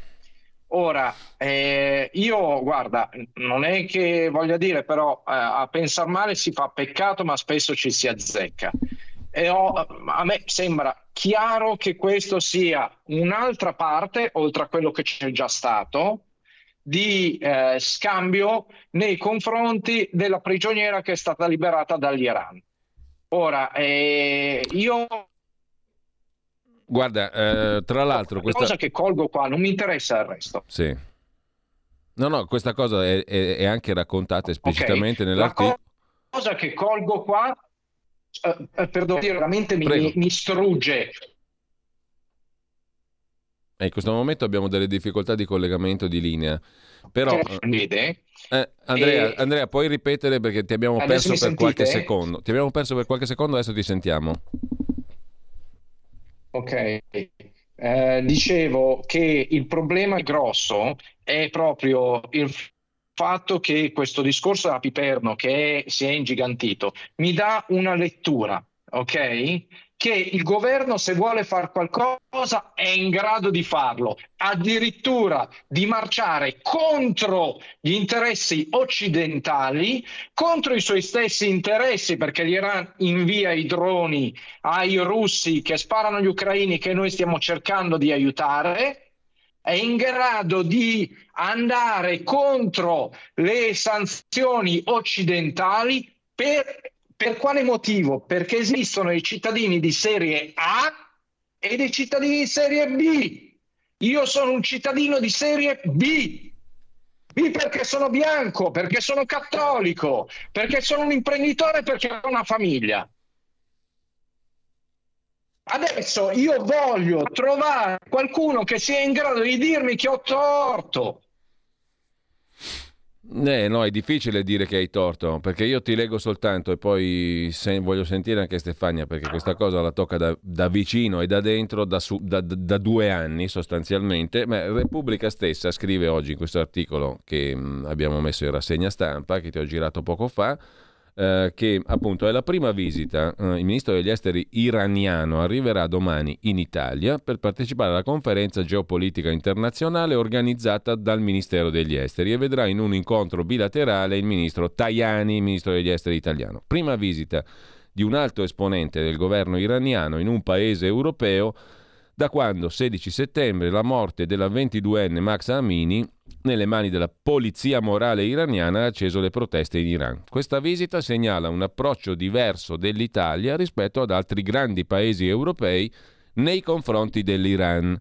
La risposta delle autorità iraniane alle richieste di cambiamento della società civile è stata la repressione durissima, 450 morti almeno e 18.000 arresti, migliaia di arrestati, anche adolescenti, sono in quel carcere di Evin dove è stata detenuta Alessia Piperno la travel blogger arrestata a Teheran il 28 settembre per, con l'accusa di aver appoggiato le proteste. La liberazione di Alessia Piperno è avvenuta grazie a un intenso lavoro di intelligence e diplomatico, disse la premier Giorgia Meloni, culminato in una telefonata proprio tra Tajani e il ministro degli esteri iraniano che adesso arriva in Italia. Il capo della diplomazia iraniana era già stato in Italia a luglio, frequentazione politica figlia della convinzione, diffusa a Teheran, che l'Italia possa fare da ponte con le altre cancellerie europee. Allora, una roba del genere, Andrea, Stefania, uno dice, ma il, il, ministro degli esteri è Di Maio, non è Tajani, è ancora Di Maio. Sbaglio? È Di Maio, è Di Maio, è Di Maio, cioè nel senso fa le stesse tipo di interviste. L'intervista che ha rilasciato Corriere settimane fa ripercorreva esattamente l'intervista che rilasciò Di Maio a giugno prima di essere, eh, prima che il governo cadesse. Dice le stesse cose, dice le stesse cose e che sono cose che cavolo, non ci vuole un genio per capire che non sono cose che fanno bene all'Italia nel momento in cui continua a parlare di un continente verticale e l'Africa e tutte queste cose, non è quello che stiamo facendo, è quello che tutti i giorni sparano contro Piantedosi, sparano contro Salvini, sparano contro il governo. E Tajani che cosa fa? Fa delle dichiarazioni a favore di questo. Ma che cos'è? È il Manchurian Candidate. Cioè, ma, ma spiegamelo. Ma che cosa fa? Lavora contro il governo lavora contro gli italiani che l'hanno votato. Io, io, vorrei anche sapere quanti voti ha preso Tajani, perché la cosa mi, mi, mi sciocca. Ma portatelo in Lombardia, ma fategli chiedere dagli imprenditori lombardi, Tajani, cosa stai facendo per noi? Ma cosa tra... stai facendo? Tra l'altro, tra l'altro... che cosa possono fare gli imprenditori italiani? Cosa possono fare con la politica che lui sta facendo sull'Africa? Che cosa fanno? No, ma mi devono spiegare. Che cosa fanno? Tra, tra, le altre cose, Andrea, ehm, io capisco perfettamente perché la tua, condizio- la tua condizione in questo momento è dovuta a questa linea politica qui. Ribadito. Quando vanno a le bollette, possono prendere da Teheran? Andrea, tra l'altro, mh, c'è Repubblica perfino scrive che la posizione italiana si sta mettendo contro quella di Francia e Germania. Mm? No, no, no, ma che scusami, tu hai perfettamente ragione, perché tu sei lì in quelle condizioni di prigionia e hai subito quello che hai subito in questi lunghissimi mesi, due anni quasi, in virtù di questa linea politica. Allora, questi qua stanno dicendo da 20 mesi che questa linea politica è alla radice, diciamo, di tutti i problemi. C'è un cittadino italiano innocente dentro là, in un ancora recluso lì, privato della sua libertà e a grave rischio e la linea politica che lo ha condotto in quelle condizioni viene ribadita, straribadita e addirittura in contrasto con Francia e Germania, con il resto dell'Europa, perché anche perfino Repubblica è costretta a dire che qua ci stiamo mettendo contro la Francia, contro la Germania, contro il resto dell'Europa. È tragico. Ma contro gli Stati Uniti anche. Eh, in, primo luogo, in, primo luogo, Oggi contro Macron gli Stati Uniti. è là e parla proprio di questo problema. Ma io, ma io dico, ma come cavolo si fa? Ma che politica estera abbiamo? E ma chi la sta facendo poi la politica estera? Ma io che sono un cittadino di serie B, io non valgo niente, ok? Giulio, per favore, diciamolo agli, agli ascoltatori, non si vale niente, non valete niente. Siete italiani, siete bianchi, siete cattolici, lavorate dalla mattina alla sera, non valete niente. Chiaro. Il Mm. vostro voto vale meno e pesa meno degli altri. Puzzate. Questa è la verità. Chiarissimo, io questa trasmissione poi la giro a Matteo Salvini, naturalmente, con le tue parole, perché avrei proprio bisogno, avremmo tutti bisogno di sentirlo in questi giorni, come aveva promesso di intervenire in questa trasmissione. Stefania, Posso dire una cosa prego, prego? Andrea, prego Andrea. Io, io voglio chiedere a Matteo e voglio chiedere alla Meloni. Tajani è un cinico, cioè eh, eh, voglio chiedere a loro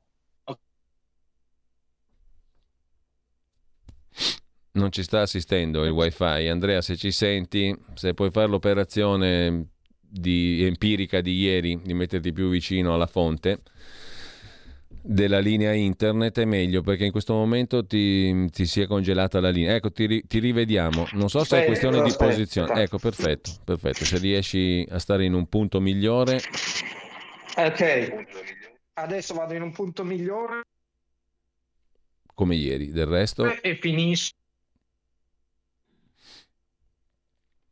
Parte di intervento, perdonatemi se mi scaldo. no, che ma tu, tu stai scherzando, Andrea? Perdonatemi se mi scaldo. Pronto? Mi sentite? Sì, adesso Ok, mi sì, sentite- ti, se- mi sentite ti sentiamo, meglio? ti sentiamo meglio, sì. Ok, io adesso voglio capire e voglio che chiediate a Salvini, che chiediate alla Meloni, ma quelli che vi hanno votato sono i cittadini di serie A o i cittadini di serie B? Sono i cittadini tipo me o sono gli altri? No, ma questo me lo dovete spiegare. Chi è che tutti i giorni si alza, va, si spacca di lavoro e poi viene abbandonato dal proprio Stato? Questo è il punto. E basta con tutte queste cose qua e quello che fa le, battaglie finte e l'altro che insomma c'è una contropartita enorme con un governo che si muove, un primo ministro, un ministro degli esteri che definire cinico non è, non è corretto perché tu stai incontrando un esponente di un regime oppressivo e gli stai dando la possibilità di venire in Italia a parlare. La Cinico non è La sufficiente. domanda è, la domanda è, scusate, la domanda è perché in tutto ciò nessuno, nessuno incontra gli Emirati? Ah, peraltro, scusa Ste, io ti voglio dire una cosa, scusate, eh, facciamo questa cosa in, in famiglia praticamente, ma la domanda che pone è corretta. Lì gli imprenditori non possono vendere e noi come Italia non possiamo comprare energia.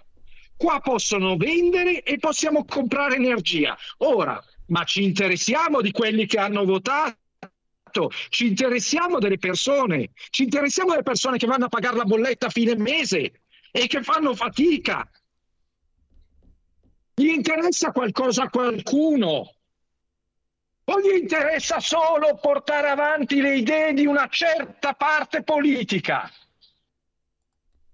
Con un ministro degli esteri che è cinico, cinico verso gli italiani.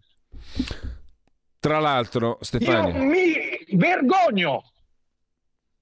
Non c'è niente da aggiungere, Andrea, hai tutto il diritto, anzi questa è una tribuna a tua disposizione, come ti ho detto fin dall'inizio, perché mh, la questione è chiara, chiarissima, uh, volevo semplicemente coinvolgere di nuovo anche Stefania, perché tu col Ministero degli Esteri, ce l'hai raccontato anche l'altro giorno, hai avuto un rapporto di un certo tipo. Mm, lo vogliamo ribadire? Perché mh, mm, a fronte di una presa di posizione di questo tipo da parte del Ministero degli Esteri italiano, Tajani, eh, che abbiamo appena illustrato, tu che relazioni hai avuto con loro? Con Zero. il Ministero degli Esteri? Se non con eh, il ministro Vignali, che eh, è l'unico, è l'unico che lavora, è l'unico che sa le cose ed è l'unico che non è mai stato chiamato da nessuno a parte da Matteo Salvini, nonostante io insista ogni giorno che qualcuno senta Vignali che sa tutto, vita, morte e miracoli e verità di questa storia.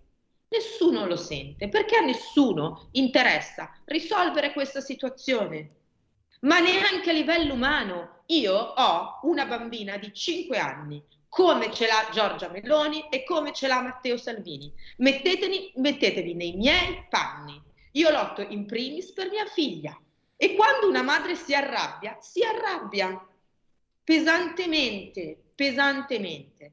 Ripeto un'altra volta che è una cosa fondamentale. Io sono più sola di prima, sono più sola di quando c'era l'altro governo, perché questo governo si sta comportando peggio peggio. Tra l'altro non dando spiegazioni. Non dando spiegazioni. No, no, no, una, una cosa, il cinico, il cinico Tajani, che cosa ti ha risposto Ste quando gli hai chiesto di poterlo incontrare? A differenza di telefonate che ha fatto ad altri, che cosa ti ha risposto Tajani? Per interposta persona fondamentalmente che non aveva tempo. Non aveva tempo che non aveva tempo per incontrarmi. Qua in, in, Radio Padania gran parte delle persone hanno proprio votato questo governo. Ok? Io vorrei chiedere agli ascoltatori, ma io glielo voglio chiedere, ascoltatori, per favore, mi dite se quando voi avete votato pensavate a questo, pensavate a ottenere questo tipo di risposte e pensavate che chi è andato su a fare il ministro degli esteri e probabilmente una parte del governo vi consideri cittadini di serie B? No, io lo chiedo ai nostri ascoltatori. Lo sapete che se vi alzate la mattina, se siete cattolici, Bianchi l'ha scritto anche Antonino Danna. Guarda, Antonino Danna ieri mi ha scritto una cosa molto bella e mi ha detto, guarda, io so, mi rallegro come scrittore di averlo scritto, ma mi dispiaccio come uomo. Questo è il punto. E adesso chiediamo ai nostri ascoltatori, agli ascoltatori di Radio Libertà, ok?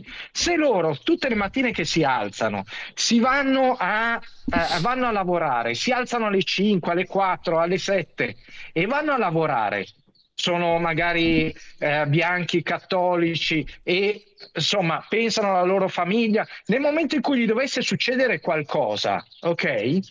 Sapere di essere un cittadino di serie B, dici, ma è andato su un governo che in realtà mi diceva altre cose. Beh, questo è quello che succede. E vi do un no, consiglio, la prossima volta se vi dovessero mai prendere, eh, ragazzi, allora fate un bel post con scritto bella ciao, ok? E andate in giro a non far niente. Ma io do, io do, invece il consiglio a tutti noi cittadini di Serie B, tutti noi che abbiamo votato questo governo, ok? Siamo tutti cittadini di Serie B che abbiamo votato questo governo, non andate nemmeno a San Marino, perché non tornate più neanche da lì se siete cittadini di Serie B. Attenzione anche ad andare a San Marino. E poi la cosa allucinante, secondo me vergognosa, che, quest- che questo governo, che prima era all'opposizione, quando io facevo riferimento a loro, erano indignati da tutta questa situazione, indignati. E adesso che sono loro lì, non stanno facendo niente. Invece che andare a parlare con MBZ, vanno a parlare con l'Iran. Questo succede. Allora. E io sono qui da sola con una bambina di 5 anni, di 5 anni che pensa che il padre non torni più. Allora abbiamo... Io voglio sapere, io voglio sapere cosa farebbero nella mia stessa situazione, perché sono nella stessa situazione, Salvini che ha una figlia di quell'età lì e la Meloni che ha una figlia di quell'età lì. Io, gli ho, io ho pregato Giorgia Meloni, l'ho scongiurata da madre di intervenire, di intervenire, perché voglio vedere se sua figlia passasse il secondo Ma- Natale senza il padre. Ma poi scusate, Ha passato due compleanni mia figlia senza padre.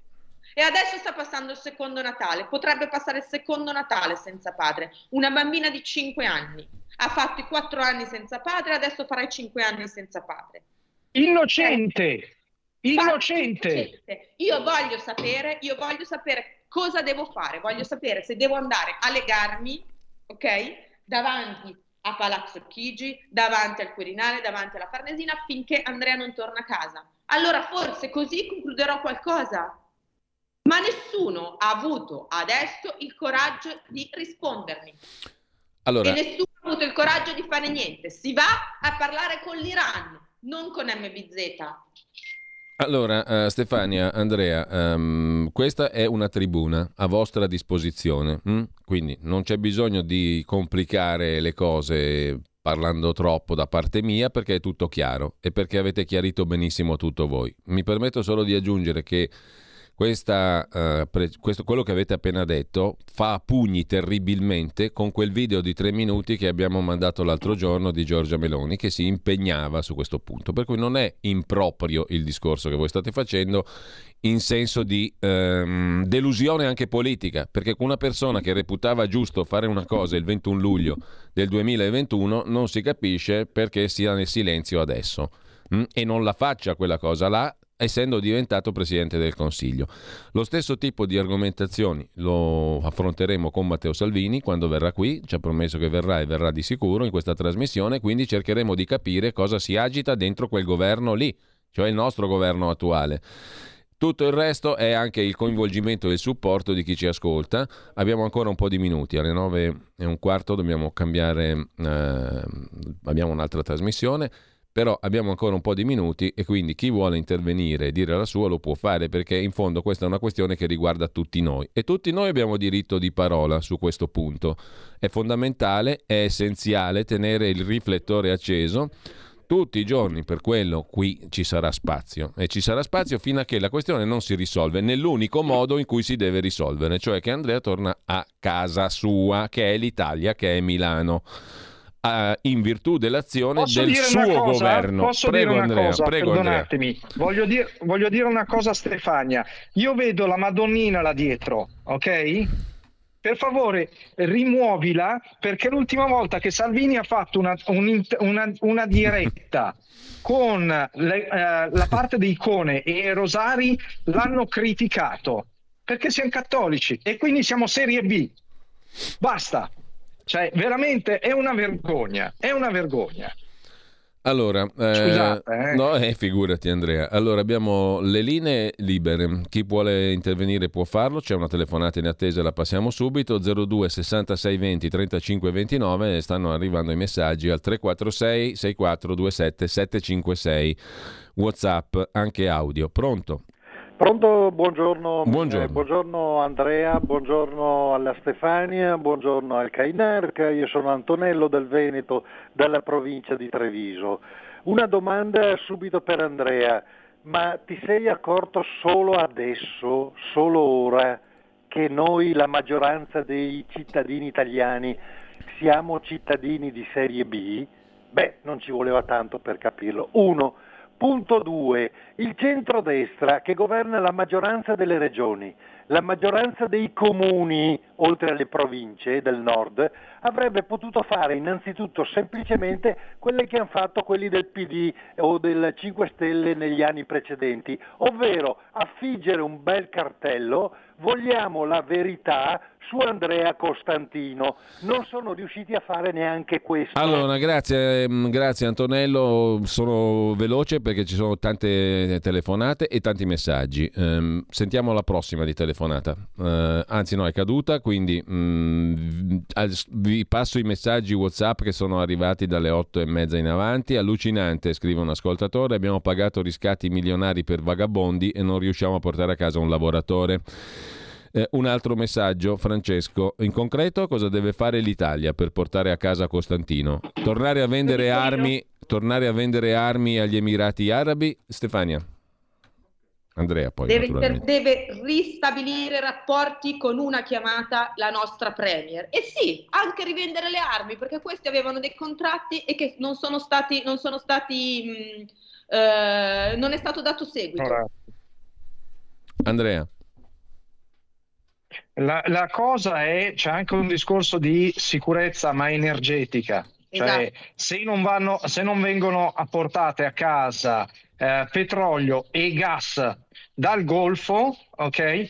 Tutti gli imprenditori che sono lì continueranno a pagare le bollette in più e quando finiranno i soldi in finanziaria, a marzo probabilmente, per sostenere le imprese e questi soldi non sono ancora sufficienti, che cosa faranno? Che cosa farà Tajani? Andrà ancora a parlare con gli amici iraniani che ti ricordo non possiamo comprare petrolio, non possiamo comprare gas, ma loro possono tranquillamente vendere i droni russi ai russi che bombardano riguardano gli ucraini che noi stiamo difendendo.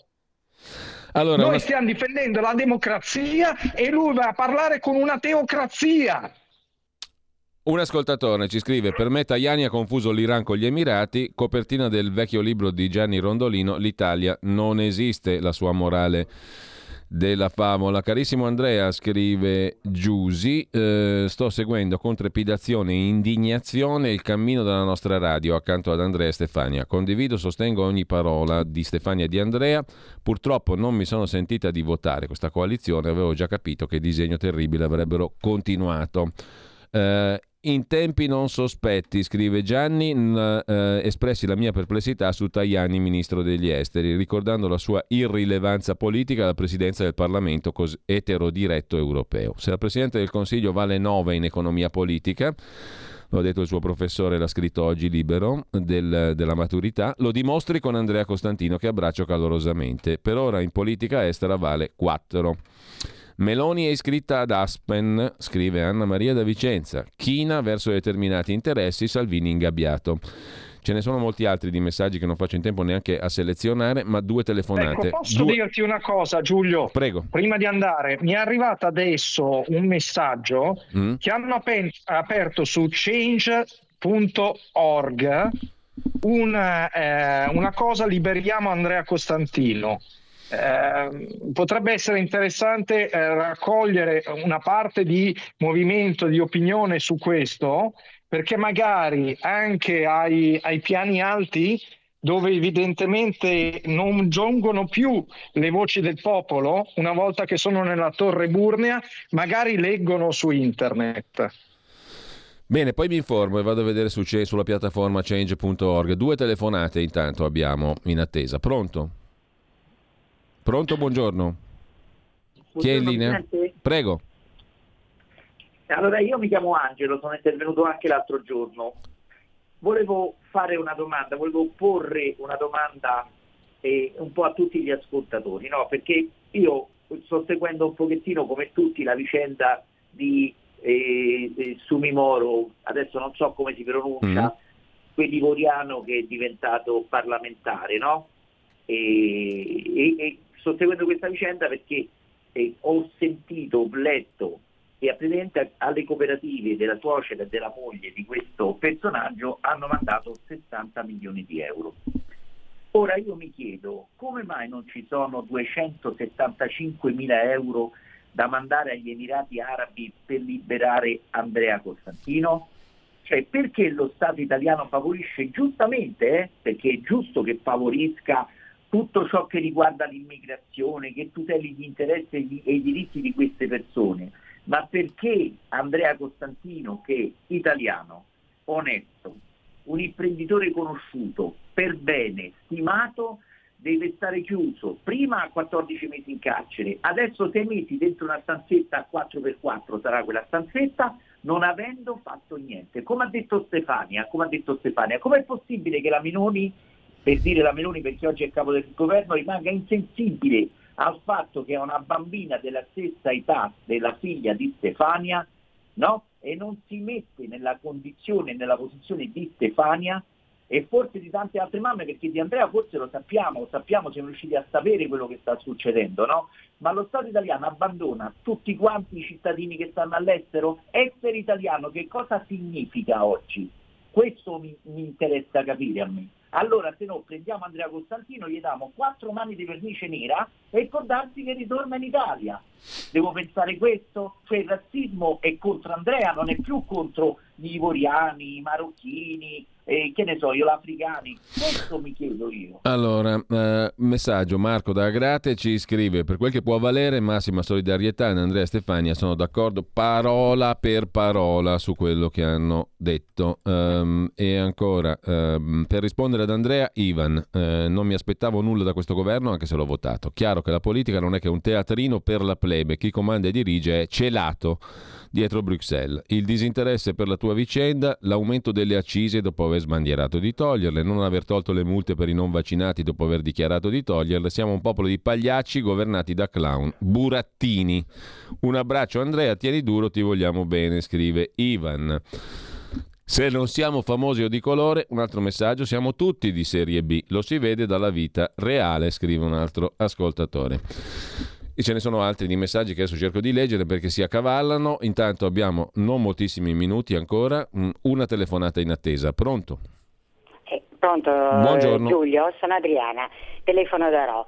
Eh, ma perché non facciamo come hanno fatto per Regeni, come hanno fatto per altre persone, eh, striscioni sul, sul, a Palazzo Marino a Milano, a Milano, non a Roma, a Milano eh, perché effettivamente dobbiamo, dobbiamo, muovere le masse, perché guardate, non date per scontato che sappiano tutti chi è Andrea Costantino. Io sto facendo una pubblicità nei, nei, nei posti dove tu frequento e mi sono sentito rispondere ma chi è? Esatto. Eh, per cui non diamolo per scontato facciamo Mm, praticamente qualcosa. Assoluta- assolutamente Grazie, no, grazie. infatti la- lo striscione ce l'ha promesso il presidente della regione Lombardia, Attilio Fontana, ehm, e lo deve mettere, lo ha detto.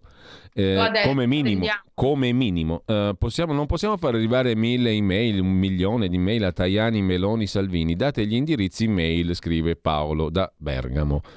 E lo facciamo sicuramente domani. Mettiamo insieme tutti gli indirizzi utili, se volete, se siete d'accordo, Andrea e Stefania. Eh, metti, una maglietta un- sì. metti una maglietta politicamente corretta, ti suggerisce eh, Walter, Andrea, e vedrai i risultati. Lei Mandatemi una maglietta arcobaleno con scritto sopra Bella Ciao in rosso, per favore. Mm, Così eh, almeno sono tranquillo. Sì, appunto. Mm, lei aveva detto, scrive un altro ascoltatore, Salvini sarebbe intervenuto questa settimana. Siamo a giovedì, non si sa quando lo farà. Sensazione che non si possa sbilanciare, per cui aspetta il via libera da Giorgia Meloni. La sensazione non lo so, io certamente gli giro per una- que- questa trasmissione.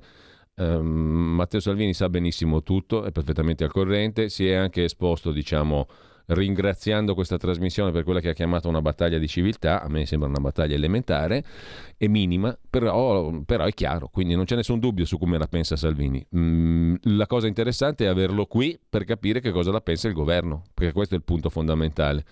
Intanto ehm, un altro messaggio, Luciana da Udine, a questo punto mi sento autorizzata a pensare che nelle alte sfere ci sia una melma tale che condiziona chiunque vi entra, che è un pensiero legittimo, ce l'ho perfino io che non sono dietrologo di professione e non mi piace la dietrologia, però qua non c'è niente di dietro, è tutto davanti, è tutto visibile, è tutto estremamente visibile, tragicamente visibile, per ora.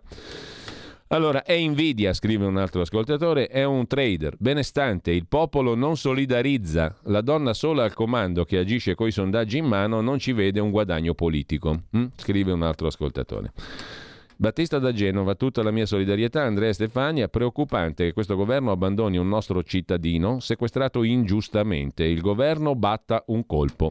Governo vergogna con la tutto maiuscolo, scrive Loredana. Abbiamo portato a casa margheritine varie, abbiamo subito dai liberati solo ingratitudine. Ho paura di essere italiana adesso. Forza Andrea, siamo conciati male. Governo sveglia, scritto sempre in maiuscolo. Rachele, la convinzione che noi siamo solo pupi si rafforza sempre di più. Il nostro voto come viene usato? Punto di domanda.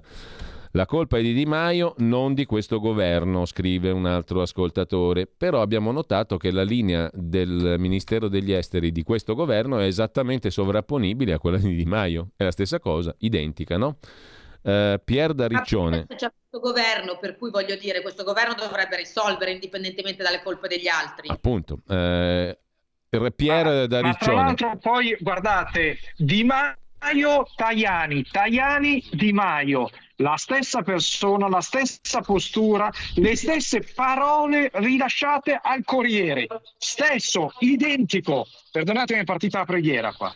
Pier da Riccione, Stefano ci scrive un altro messaggio da Lecco, poi Angelo da Roma, non faccio in tempo a citarli tutti, per il momento ci dobbiamo salutare, in questo paese la destra non c'è, scrive un altro ascoltatore, eh, più, che essere, più, essere, più essere utile che ciascuno di noi, può essere utile che ciascuno di noi metta sulle pagine social sul suo stato di Whatsapp un post a favore di Andrea in modo che sia diffuso, certamente sì, può essere certissimamente utile, scrive un'altra ascoltatrice. Allora, per il momento Stefania, Andrea, noi ci salutiamo qua, ma ci diamo appuntamento come minimo a domani mattina. Intanto ricoinvolgiamo il nostro Matteo Salvini, che nostro dico perché ha espresso solidarietà e appoggio a questa trasmissione, a questa scelta di mantenere una finestra aperta tutti i giorni, cosa che continuiamo a fare. Mm? Insomma, la notizia di oggi non era propriamente confortante, mettiamola così, anzi decisamente negativa, ma Qui bisogna andare avanti, punto e basta. È molto semplice, la questione è molto semplice e questa è la sua forza, per, per assurdo che possa sembrare, che è semplice, che è chiara, che è lampante. Io ringrazio Stefania eh, e le chiedo di stare forte anche lei, naturalmente, e eh, Andrea che è con noi. Ci siamo anche domani.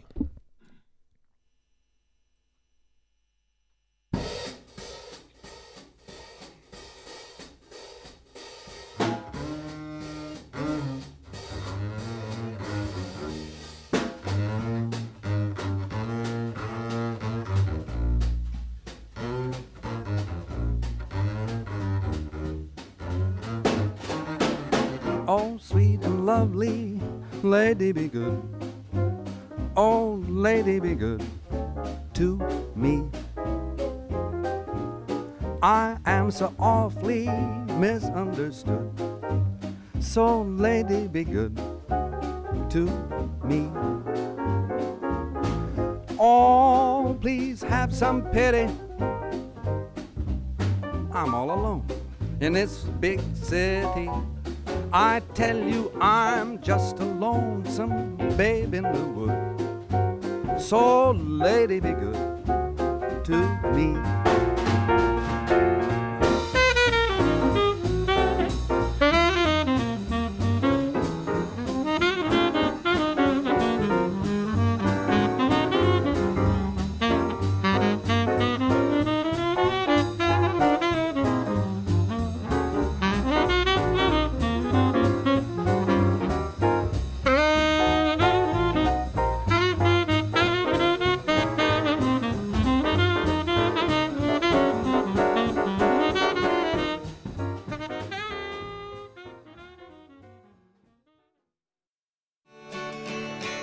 Finestra sul mondo, il mensile Tempi. Oh.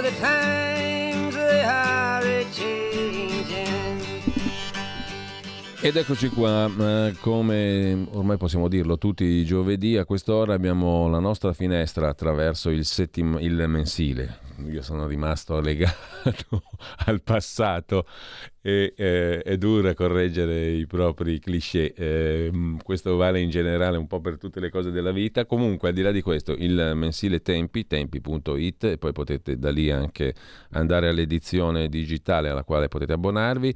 Il mensile tempi.it e il suo direttore Emanuele Boffi, che dovrebbe essere in collegamento con noi. Buongiorno, buongiorno, buongiorno Emanuele.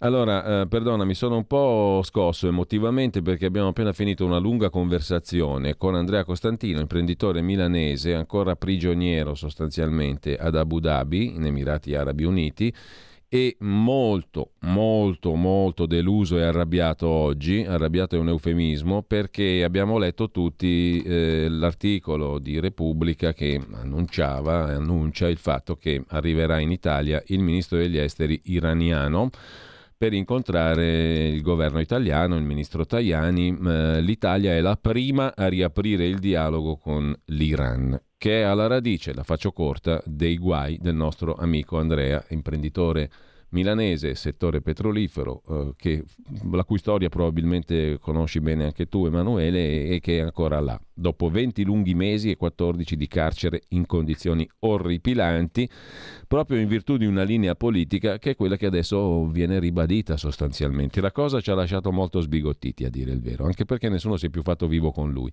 dopo che Giorgia Meloni si era impegnata in prima persona, ma nel luglio del 21, prima di arrivare a Palazzo Chigi, a risolvere la questione. Chiedeva a Draghi di risolvere la questione. Cosa ne pensi tu di questa storia, Emanuele? Io capisco il vostro sgomento, che è anche il mio, capisco la, la sua delusione, effettivamente cos'altro, cos'altro, dire. Io mi auguro, come penso anche voi, che il nostro governo eh, poi abbia il coraggio di dire una parola su questa situazione. Eh, appunto è assurdo il nostro connazionale in queste condizioni e non possiamo fare altro che che ribadire e far pressione anche da un punto di vista mediatico perché il nostro governo dica una parola chiara. D'altronde eh, l'Iran si può capire tutti ovviamente i vantaggi commerciali del nostro paese, avere buoni rapporti con l'Iran, ma non possiamo mettere in secondo piano queste ragioni umanitarie, soprattutto quando a essere coinvolto è un nostro connazionale.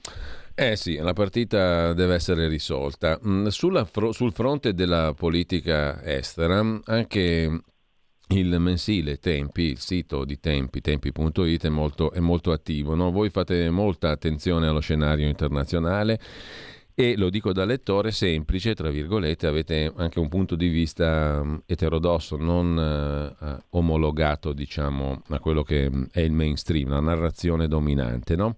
Eh, ecco, che cosa si sta muovendo di nuovo dal tuo punto di vista, direttore, sullo scenario internazionale? Che collocazione mh, assume, se è una nuova collocazione l'Italia dal tuo punto di vista? Adesso allarghiamo un po' il raggio.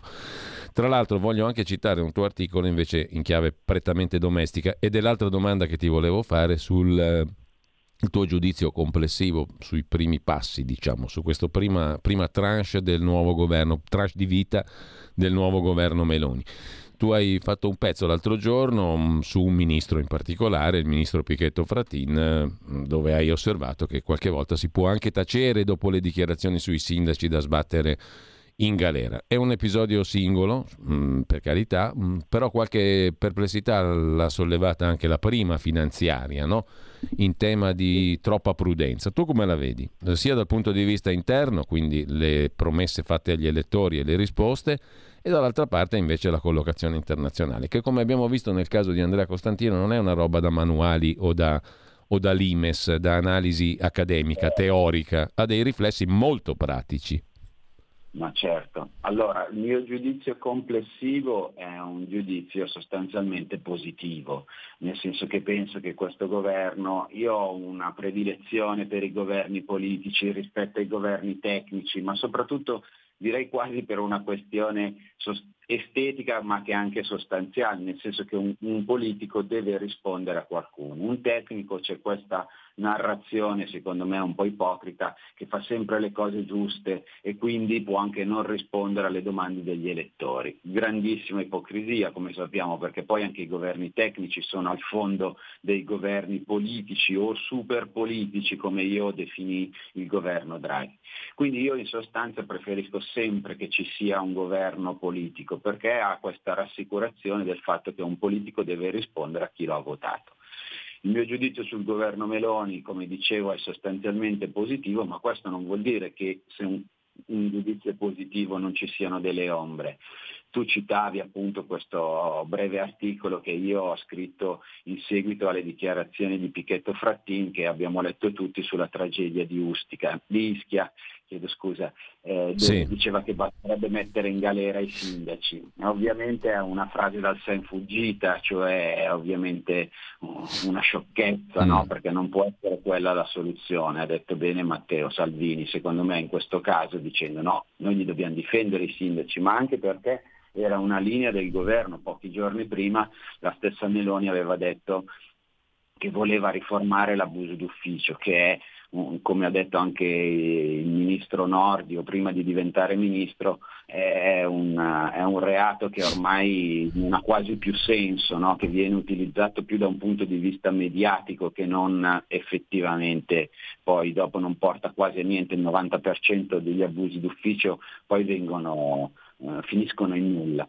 Quindi appunto la linea di governo era quella di difendere gli amministratori che si trovano davanti a una selva di, di norme, sì. spesso in contraddizione fra di loro, spesso gli vengono imputati reati che loro non hanno nemmeno commesso e poi dopo Pichetto Frattin se ne esce con questa frase. Beh, notiamo tutti che c'è qualche problema. Mm. Allora si può anche, come dire, questa volta dire insomma al ministro gli è scappata, poi lui stesso si è corretto, poi ha rilasciato delle interviste in cui un po' si correggeva, un po' no insomma un problema diciamo così di comunicazione, però io non sottovaluto mai i problemi di comunicazione, nel senso mm. che questa è spesso usata come scusa, c'è dietro... C'è sempre sostanza. Un...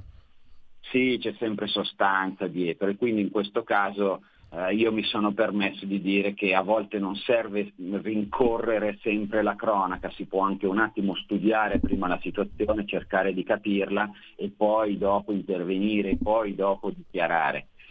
Quindi appunto per rispondere alla tua domanda, il mio giudizio è sostanzialmente sì. positivo, ma questo non vuol dire che vada tutto bene, no? ci sono delle cose che sicuramente si possono mettere a posto. Ecco. Allora, vedo come tutti coloro che sono in questo momento che si collegheranno con il sito, che, che andranno sul sito di Tempi, tempi.it, che eh, l'articolo di apertura ci riporta all'esordio della nostra conversazione, mm, eh, Emanuele, cioè un articolo dedicato alla questione dell'Iran con un'intervista a Claudio Fontana, analista della fondazione Oasis. Il velo in Iran significa che la contestazione è ormai per l'intera Repubblica Islamica. No? Le manifestazioni in piazza continuano, il regime fa una dura repressione, 450 morti, decine di migliaia, forse due decine di migliaia di persone in galera. Non c'è più spazio per il compromesso, dice intervistato da voi Claudio Fontana. I giovani vogliono cambiare il sistema. E allora com'è che l'Italia diventa il primo paese, perfino Repubblica stamattina lo scrive, mettendosi contro l'Europa, contro gli Stati Uniti in primis, ma anche contro Francia e Germania? Macron è in questo momento negli Stati Uniti proprio ad aprire all'Iran. Che mossa è? Eh, hai centrato il punto. Eh, è esattamente la domanda con cui abbiamo iniziato la nostra conversazione. Com'è possibile che noi chiudiamo gli occhi di fronte a una situazione del genere? Fontana, che noi eh, abbiamo intervistato un analista appunto di questa fondazione Oasis, che è una fondazione che ormai da vent'anni studia il mondo eh, arabo, sono analisti che noi consultiamo spesso perché sono interessanti e preparati e hanno una lettura eh, spesso anche fuori diciamo così, dalla narrazione mainstream. E Fontana appunto ci ha raccontato questo, cioè che non è la prima volta che in Iran ci sono delle proteste, ma è la prima volta che le proteste sono così diffuse ed è la prima volta che i giovani iraniani eh, capiscono che non possono più sperare in una riforma dall'interno del sistema, perché anche quando sono stati mandati al potere i riformisti, tra molte virgolette, eh, dell'Iran, la situazione non è cambiata. Quindi i giovani scendono in piazza, dice Fontana, per contestare direttamente il sistema, sì. è il sistema iraniano che non funziona, la rivoluzione islamica che ha perduto diciamo così, il suo appeal. E Fontana fa anche notare che all'interno stesso dei guardiani della rivoluzione eh, ci sono dei problemi perché, sono, perché, è un fatto storico ormai lontano giovani, in cui i giovani non si riconoscono, la cui retorica non fa più presa sulla popolazione e quindi sono loro i primi a dire che non va bene. Quindi tornando alla tua domanda, ma noi per aiutare gli iraniani siamo così sicuri che dobbiamo sempre dargli corda? Forse dovremmo provare anche noi a alzare la testa, no?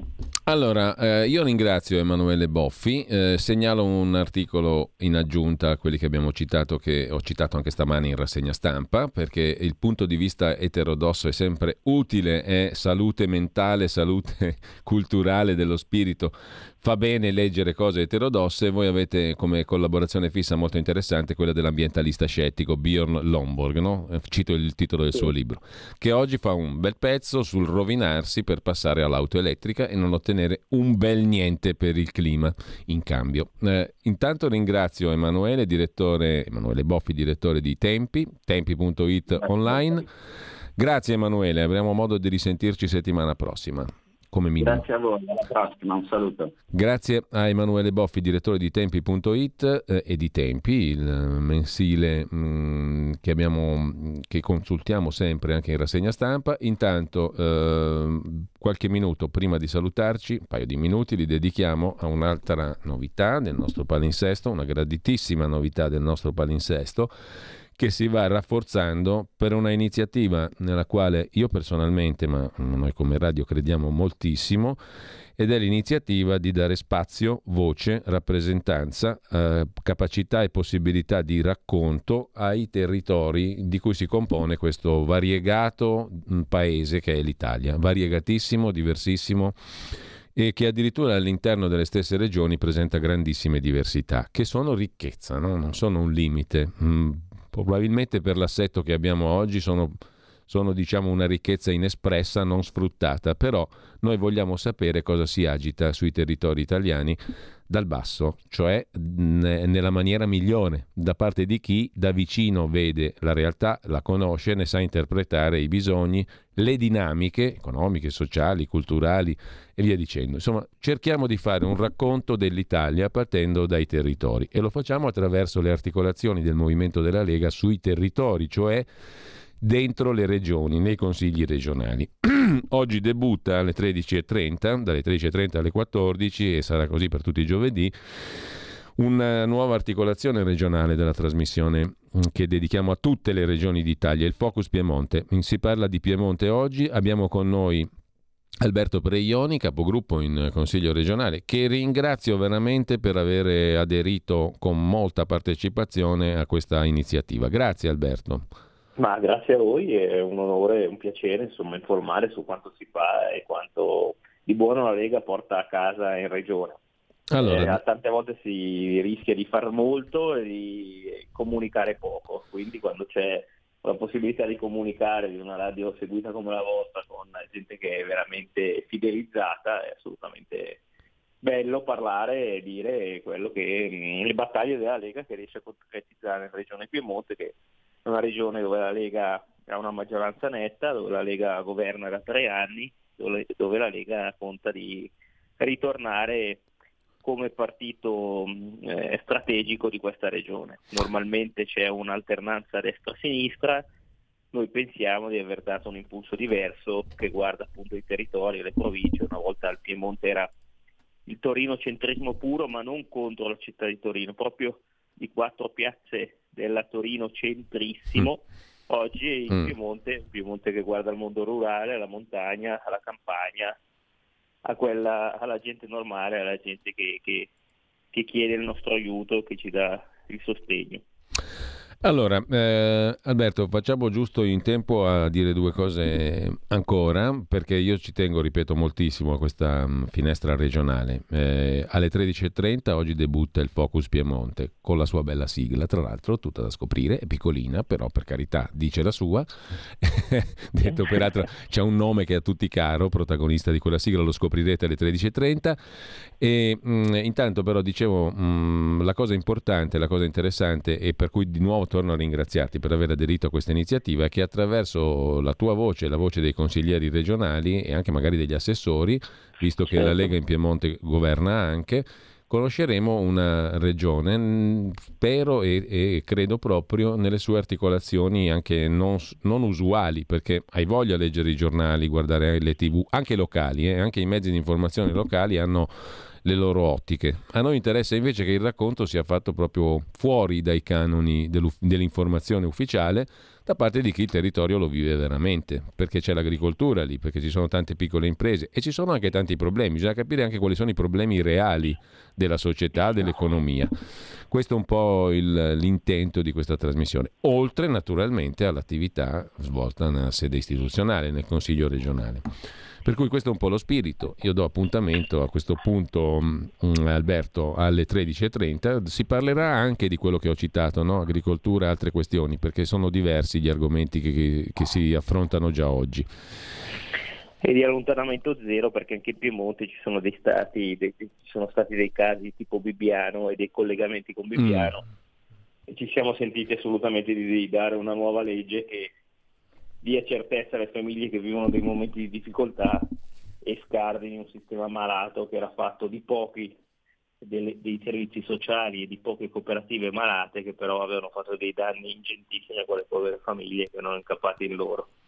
Sì, la questione dei minori e degli affidi. Eh, io ringrazio Alberto Preioni mh, mm, alle 13.30 per uh, Focus Piemonte. Grazie ancora. Grazie a voi e volentierissimo con voi quando ci chiamate. Bene, allora ci fermiamo un attimo, poi in realtà torniamo per segna- vorrei segnalare alcuni degli articoli che erano stati preparati per la rassegna stampa e lo possiamo fare perché appunto Claudio Borghi Aquilini è impegnato in 18.000 commissioni, hanno tagliato i parlamentari che devono arrabattarsi lavorando peggio, quindi abbiamo tagliato i parlamentari per far lavorare peggio Camera e Senato Qualcuno potrà dire già prima non eravamo a straordinari livelli perché andavano a schiacciare il bottone per studiare, per approfondire, per occuparsi di tante cose c'era poco tempo, figuratevi adesso che sono ancora di meno e tra l'altro sia la Camera che il Senato ci costano esattamente come prima se non di più. Non abbiamo risparmiato un euro per avere un risultato di democrazia e di rappresentatività intanto sui territori minore,